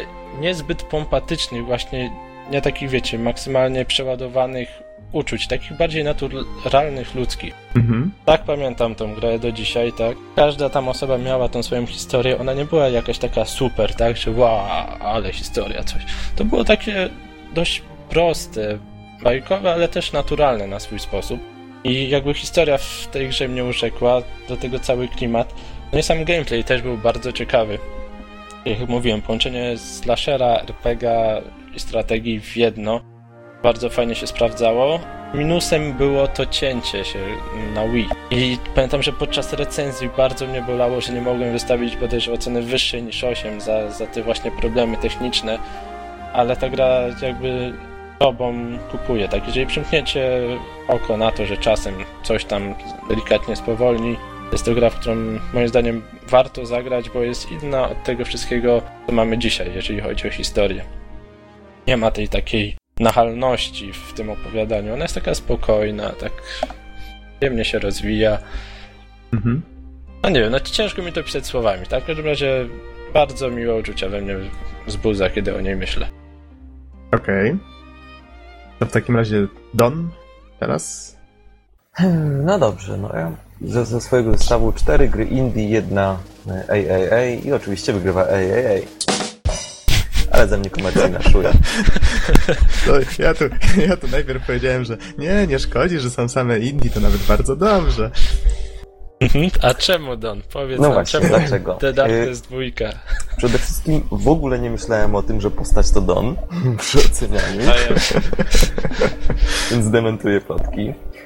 Co mnie, co mnie w tej grze urzekło? Przede wszystkim gameplay, który z początku wydawał się dosyć banalny, no bo chodzimy, prawda, tym Jackiem i rozwalamy wszystkich samą mocą, tymi swoimi mackami. Natomiast jeśli dalej troszeczkę zajdziemy w fabule, to faktycznie wszyscy ci przeciwnicy, nagle ktoś zaczyna mieć latarkę, ktoś zaczyna mieć tarczę i trzeba najpierw komuś tarczę wyrwać, dopiero on jest bezbronny i tak dalej, i tak dalej. To wszystko rodzi bardzo dużo ciekawych sytuacji, które są szalenie grywalne. To jest tak jak, no nie wiem, wrzućmy Jackiego w jedno, w jedno pomieszczenie i dajmy mu dziesięciu różnych przeciwników i niech on z nimi walczy. To jest naprawdę szalenie grywalne. I zresztą nawet taki fragment jest w grze. Więc grywalność to raz. Rozwój historii to dwa. No, myślę, że, że, że sama ta historia jest bardzo porywająca. To jak się rozwija. Sama to w ogóle strata bohatera, jego dziewczyny. No i w ogóle, co tu w ogóle się... Co tu gadać dużo. Naprawdę historia jest naprawdę dobrze zrobiona. Tak jak powiedziałem wcześniej, to backstory też jest, chociaż nie jest wymagane, bardzo zadziwia tym, że, że jest naprawdę świetnie dopracowane. No i cóż, myślę, że to będzie mniej więcej tyle. The Darkness dwa to jest klasa sama w sobie. Bardzo grywalna, bardzo klimatyczna, no i zaskakująca. Na nie wiem, czy tak jak ty bym postawił tą grę na piedestale gry roku, ale miała parę fajnych, zaskakujących momentów. Szczególnie te momenty w tym ośrodku. No. Mhm, tak. To było dobre, ale wiesz, też tak jak wcześniej zaznaczyliśmy, nie każdy grał w, we wszystkie gry. Więc tutaj jakby to zależy od tego, w co graliśmy troszkę. Do mnie wybrałeś MacPixela. O. A powiem ci, że długo o tym myślałem, czy nie widzę MacPixela. No. No dobrze, Bizon, okay. Tak? Bizon. No cóż, nadeszła moja kolej. Bizonie, ty tak mówisz, jakby, nie wiem, cię mieli rozstrzelać za chwilę. Nie no, bez przesady. Tak, sporo czasu zajęły mi małe gry w tym roku. Jednak nie potrafię, grając te gry, znaleźć takiego jakby, kurczę, szacunku dla twórców. Dlatego powiem wam od razu, że mimo wszystko Angry Birdsy, Joyride, Shootman Robots odpadają w przedbiegach, mm-hmm. jeżeli chodzi o start do tytułu roku. Mimo, że były to fajne gry, zajęły mi sporo czasu w tym roku. Na S S X-ie zawiodłem się. Nie podobał mi się tak, jak myślałem. I zostały dwie pozycje. The Darkness dwa i Borderlands dwa. I ze względu na wielkość, dopracowanie, ilość rozgrywki i, i jakby taką obietnicę tego, co jeszcze przede mną, nagrodę roku otrzymują ode mnie Borderlandsy. Tu, tu, tu, tu. Dobry wybór. Ale wiecie co, wiecie coś ciekawe, że The Darkness dwa dostało aż trzy, tak? Trzy nominacje? Tak. Geksena, moje tak, i tak. Bizona. Wow. Żadna, chyba jeszcze jakaś gra się powtórzyła? Nie.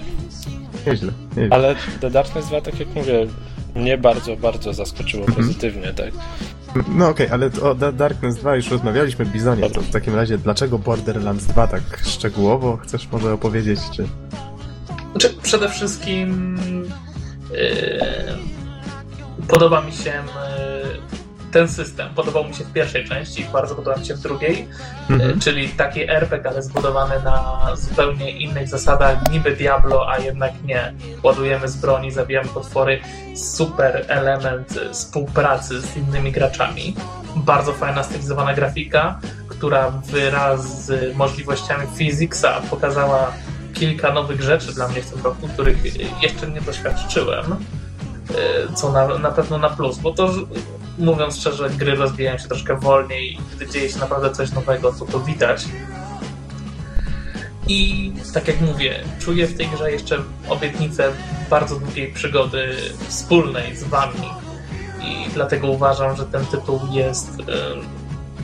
tytułem, który zasługuje na naprawdę najwyższe wyróżnienie w tym roku, ponieważ jest w stanie zjeść masę czasu i to masę czasu w taki pozytywny sposób, nie denerwując tak jak poprzednia część, bo naprawia absolutnie wszystkie błędy poprzedniczki i tylko grać, tylko grać, tylko znaleźć czas i żebyśmy sobie razem wszyscy pograli, bo to jest naprawdę świetny tytuł. Mhm. No to no, Noxu, to cóż, e... dostałeś chyba ostatni. Zostałem ostatni, nie wiem, czy to dobrze, czy to źle. No to The co, co obstawiacie? Możesz przypomnieć jeszcze raz nominację, bo mi... Guild Wars dwa, Journey, Legend of Grimrock, Mass Effect trzy i Spec Ops The Line. Kurczę, A... wiecie co, ja myślę, że przewidzenie jest bardzo trudne, dlatego że w zasadzie wszystkie te gry poruszyły Noxa. Guild Wars dwa ja obstawiam. Spędził przy niej tyle czasu. No ale o, ja bym był za Legend of Grimrock. Ja myślę, że jeżeli nie Guild Wars dwa, to Spec Ops. Ale zobaczymy. W takim razie, Noxu... Ach, no, w takim razie werble... Trrr, nikt nie zgadł. Journey. A, Ty wcześniej już... zgadywałem, że Journey. Myślę, że już ten... Tro, trochę już ten emocje opadły, bo jednak ta gra wyszła już jakiś czas temu, ale... Ja pamiętam, że już wtedy jak w nią zagrałem, to podejrzewałem, że nic podobnego w tym roku nie wyjdzie i to, wiecie, nie chodzi o to, że ona ma, nie wiem, najwięcej gameplayu, czy ma największy świat, no Guild Wars dwa tutaj jest chyba bezkonkurencyjny akurat w tym przypadku, czy ma najbardziej oldschoolowy gameplay, tutaj w przypadek Legend of Grimrock, no. Ona jest po prostu inna. To, to jest właśnie to, co żeś wspomniał, że przy okazji jakiej gry? A, The Last Story. Story, tak? Że właśnie, że nie ma tego zabijania, że ktoś potrafił opowiedzieć historię, wykorzystując właśnie medium gier w jakiś taki inny sposób, bez tej przemocy, nawet bez używania słów.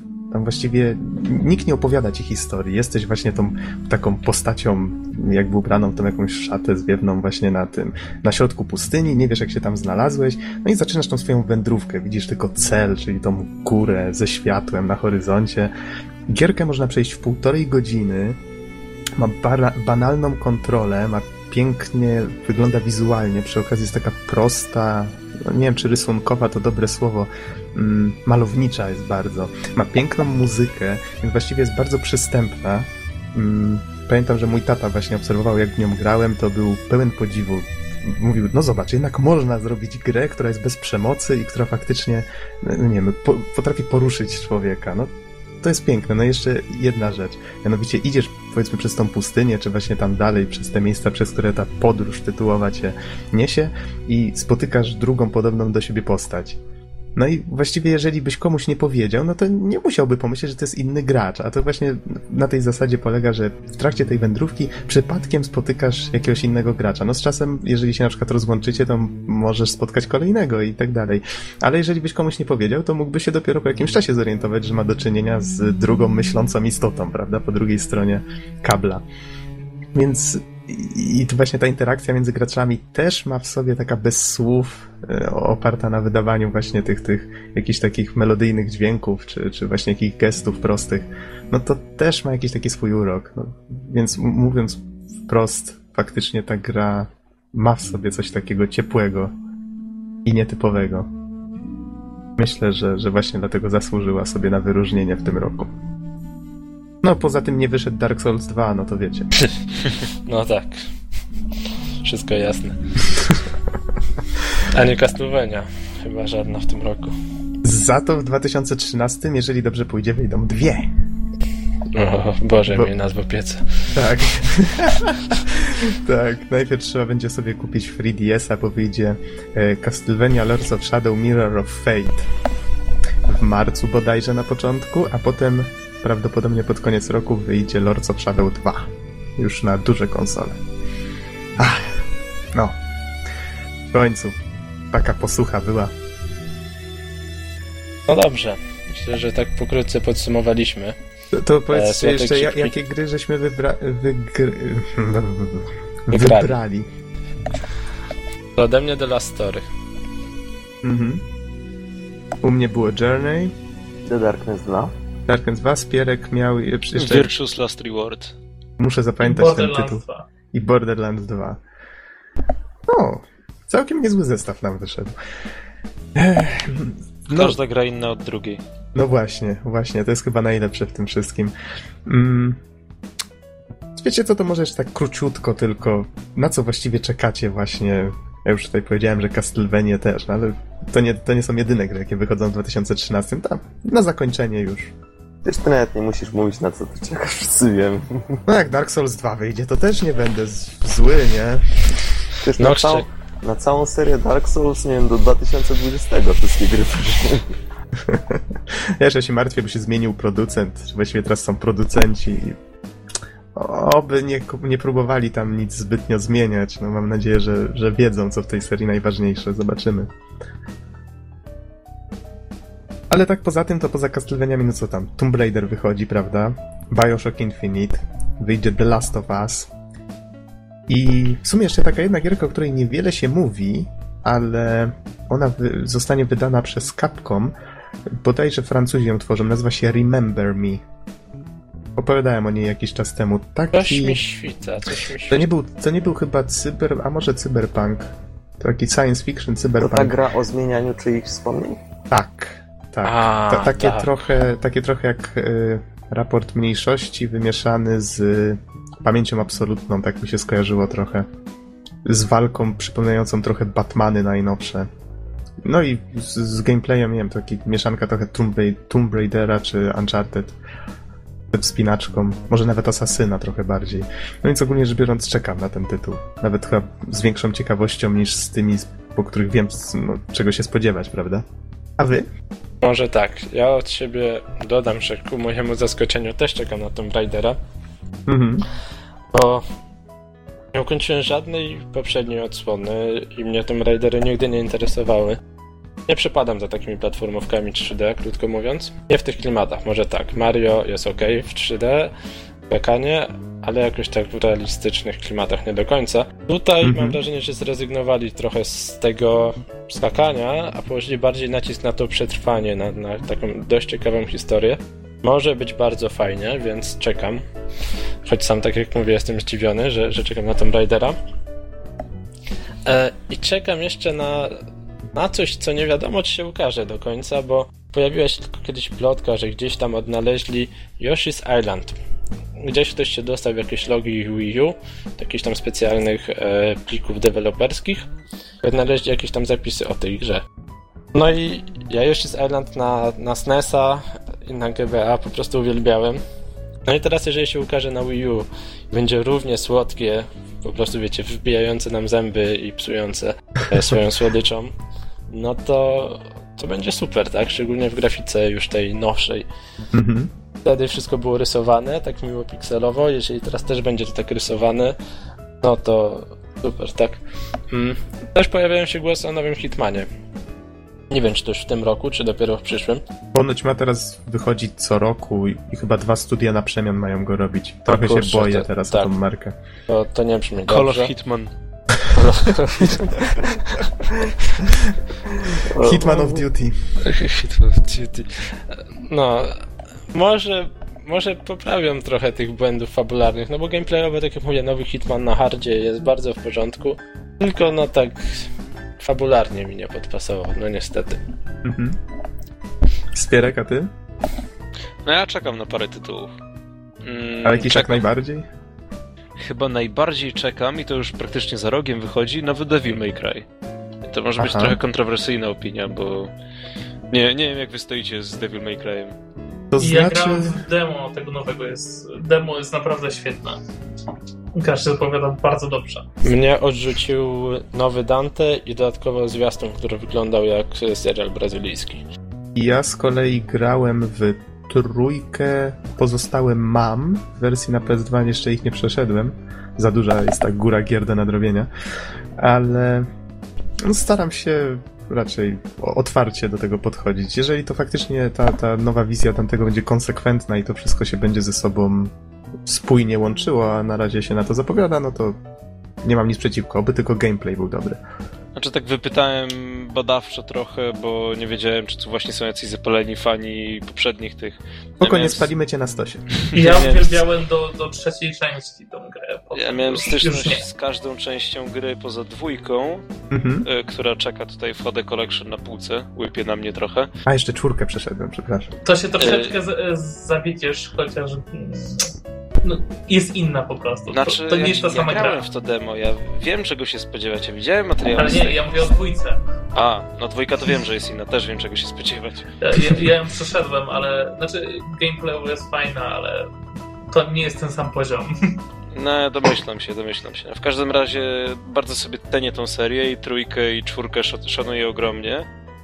Natomiast nie jestem aż tak bardzo oburzony tym, co robią z tą serią, bo w demo nowego Devila grało mi się naprawdę super. I też mm-hmm. lubię Ninja Theory za chociażby Enslaved, więc sądzę, że to będzie dobra gra. Ja się tylko boję, że im się mocno oberwie właśnie od fanów. Już im się oberwało. No właśnie, ale... że, że im się tak oberwie, że, że wiesz, żeby im to nie poszło w pięty, no bo to jest jednak studio, które potrafi robić piękne gry. Heavenly Sword też było od nich, prawda? Tak. No właśnie. Bo wiecie... Ja Dante pamiętam jako takiego kozaka, tak? Taki, co właśnie podchodził sobie do potwora z takim potężnym mieczem i rzucał mu jakieś takie... One-linera. Tak, jakiegoś one-linera albo jakąś ładną wiązaneczkę w twarz, tak bezczelnie po prostu. I to było piękne w tej grze. Połowa klimatu dla mnie. Ja e... muszę jedynkę nadrobić, bo to przecież wszyscy zawsze mówili, że Resident... Oj... Ten, co mówię, nie Resident ja... Evil, tylko Devil May Cry zaczynał przecież jako Castlevania Capcomu. To znaczy... Widzę, czemu niektórzy mogą ci tak mówić, bo trochę jest tam biegania w kółko, natomiast ja jedynkę przyszedłem dopiero w zeszłym roku, po raz pierwszy kiedykolwiek, mm-hmm. właśnie w tym H D Collection i to jest straszliwie toporna gra. Znaczy, nawet nie spodziewałem się, jak bardzo ta gra jest właśnie toporna i taka Aha. niewygodna w rozgrywce i zmęczyłem ją. sześć ale... godzin mi zajęło, ale nie bawiłem się aż tak dobrze, jak myślałem, że... Tutaj bardzo... tylko jedno małe sprostowanie. Castlevanie nie zawsze polegały na bieganiu w kółko. Pamiętaj, że przez wiele lat były po prostu platformówkami, których się szło w prawo. No i inna sprawa, że platforming w pierwszym Devilu jest straszliwie, straszliwie niewygodny. Tu bardziej chyba chodzi o zamek, bo jeżeli się nie mylę, właśnie w zamku toczy się akcja, yy, prawda? Tak, akcja toczy się w zamku. No właśnie, i to głównie o to chodzi. Jeżeli jest zamek pełen różnych złych mocy, no to już w sumie... Nie, i zawsze mówiono, że ten pierwszy Devil May Cry ma taki tam super fabułę, że jest mega klimat i w ogóle Aha. i rozgrywka jest taka miodna. To wcale nie jest prawda. Fabuły w ogóle nie ma i... No. A to wiesz, czasem oczami wyobraźni się inaczej pamięta, szczególnie jeżeli otwierasz grę po nastu latach. Mm-hmm. Standardy gameplayu się zmieniają jednak. No, ja tą być, grę być miałem może. razem z PlayStation dwa, nie? Devila. To powiem wam, że, że wtedy, wtedy pierwsza część naprawdę była niesamowita. Mi się mm-hmm. strasznie podobała, jak grałem ją w momencie, kiedy faktycznie wyszła. Właśnie, Bizonie, to już skoro doszedłeś do głosu, a ty na co czekasz? Wiecie co, ja czekam na to, co niezapowiedziane w tym roku. Taka jest prawda. Okay. Szczerze mówiąc, nie ma jakichś takich tytułów, na których na myśl bym się ślinił w tym momencie. Mm-hmm. Niestety, chyba pierwszy raz tak mam, że naprawdę yy, no, nie mam ciśnienia na żaden tytuł z przyszłego roku. Na pewno, na pewno postaram się kilka z nich ograć. Yy, tak jak mówił Norbert, nigdy nie interesował mnie Tomb Raider, chociaż nowy zapowiada się całkiem fajnie. A The Last of Us na przykład? No The Last of Us też wygląda bardzo fajnie, tylko teraz nie mam PlayStation, więc też troszkę tak o tym nie myślę. Mhm. Yy, natomiast jeszcze pewnie, no tak już standardowo te Gearsy nowe, no to zagram, ale mówię, na żaden z tych tytułów jakoś tak bardzo wielce nie czekam, nie odliczam dni do premiery. Jak wyjdzie, stanieje, to może sobie zagram. Mm-hmm. No, no wiesz, nie, nie każdy może mieć tytuły, na które już czeka z niecierpliwością. Po prostu musi wyjść coś takiego. Znaczy musi się pojawić informacja o tym, że będzie coś, na co czekasz. No, a przy okazji wiesz, to, to też ma swoje plusy. No, możesz nadrabiać to, co w tej chwili masz w swojej kolekcji, co nie? No, do tego ja teraz no, eliminuję backlog. Jest. Ja wam powiem, no, no, powiem wam tak, że, że wyjdzie nowy nie Xbox, wyjdzie nowy Xbox i znajdą się te tytuły, o których mówi Bizon. Mhm. Żeby jest... to tylko nie wyglądało tak jak na Wii U teraz. Wszyscy mówią, o nowa konsola, tyle będzie gier. Aha. Coś, coś tak nie jest. No i Don nam jeszcze został. No właśnie, a Don, a Don was tak wszystkich słucha i generalnie rzecz biorąc chyba mogę uznać się za człowieka szczęśliwego i spełnionego, bo prawie na nic nie czekam. Yy... Okay. A, a Rome? Dwójka? O, właśnie, yy... właśnie. O Romie tak. Rome dwa na pewno jest dla mnie paradoksalnie wielkim sentymentem, dlatego że z jedynką spędziłem wiele czasu, jeszcze więcej czasu oglądałem, jak, jak, się, jak mój brat spełnia swoje fascynacje przy, przy tej grze. Dlatego, te bezsenne noce w Paryżu. Dlatego jednak mimo wszystko myślę, że, że Rome dwa to jest porządna gra. Znaczy, znaczy, no będzie na pewno porządna, ja to wiem. Total War to porządna marka, więc, mhm. więc na pewno będzie to gra, która mnie zainteresuje, aczkolwiek jestem też świadom, że na pewno minie trochę czasu, zanim do niej zasiądę. Być może także ze względu na wymagania sprzętowe. Więc, więc jednak mimo wszystko nie mogę powiedzieć, że jest to gra czekam die hard, tylko czekam, jak zobaczę, to na pewno, na pewno będę mieć możliwość i to zagram. Natomiast to, co mnie bardziej interesuje, to któryś raz już powtarzający się Tomb Raider. Bardzo mnie ciekawi, co oni znowuż wymyślą, bo generalnie rzecz biorąc se- cała seria się trochę zasiedziała. Stworzyły się pewne utarte schematy i ciekaw jestem, w jaki sposób oni, oni postarają się ją odświeżyć. No i zresztą sam fakt, że, że, że tak jak tu wcześniej było wspomniane, to zostało bardzo mocny nacisk położony na to przetrwanie i na tą cielesność i brudność i krwistość tej gry. Więc, więc mam nadzieję, że, że mnie mile zaskoczy. Na to e, czekam. Don, nie wiem, czy słyszałeś, niedawno ogłoszono, że nowy Tomb Raider będzie miał koopa. Jej, no, będzie miał też tryb multiplayer. Boże święty. Ale to chyba, Don, znaczy, że no wiesz, będzie znowu pytanie, Don, czy wiesz, jaka to godzina? Tak, gramy w Tomb Raidera. Tomb Raider Hour. Yep. No dobra, w końcu trzeba sobie znaleźć jakieś zastępstwo dla Left four Dead two. No, w sumie to mi się jeszcze przypomniał jeden tytuł, na który czekam mocno w tym roku. Zapytam. Mm-hmm. Metal Gear Rising. Jaki, jaki? Metal Gear Rising. O. Platinum Games. I ta gra wygląda tak niesamowicie zajebiście, że... Wiesz, też zapomniałem o niej zupełnie. No, faktycznie. A właśnie, mi też się przypomniało. Ja też mam problem. Zabójna. No. y- Metro Last Light. A. O tak, o tak. Nie wiem, czy przy obecnym stanie T H Q ta gra tak szybko wyjdzie. Oni no. powiedzieli, że premiera nie jest zagrożona, więc miejmy nadzieję, Aha. że mają rację. A dlaczego tak czekam? No właśnie, niedawno przerobiłem jedynkę. Myślę, że w sumie na ostatnią chwilę. I, i jednak mimo wszystko uniwersum mnie całkiem wciągnęło. Mam pewne, y, pewne swoje zastrzeżenia klimatyczne, które uzewnętrzniłem na którymś z poprzednich podcastów. Natomiast jednak mimo wszystko myślę, że jest to całkiem ciekawy temat i, i jestem bardzo, mm, bardzo zainteresowany tym, co oni z tym wszystkim zrobią. Mhm. To, to naprawdę było na ostatnią chwilę, bo podcast, w którym recenzowałeś, był publikowany właśnie w koniec, na koniec świata. No, więc ta, tak jakoś się złożyło.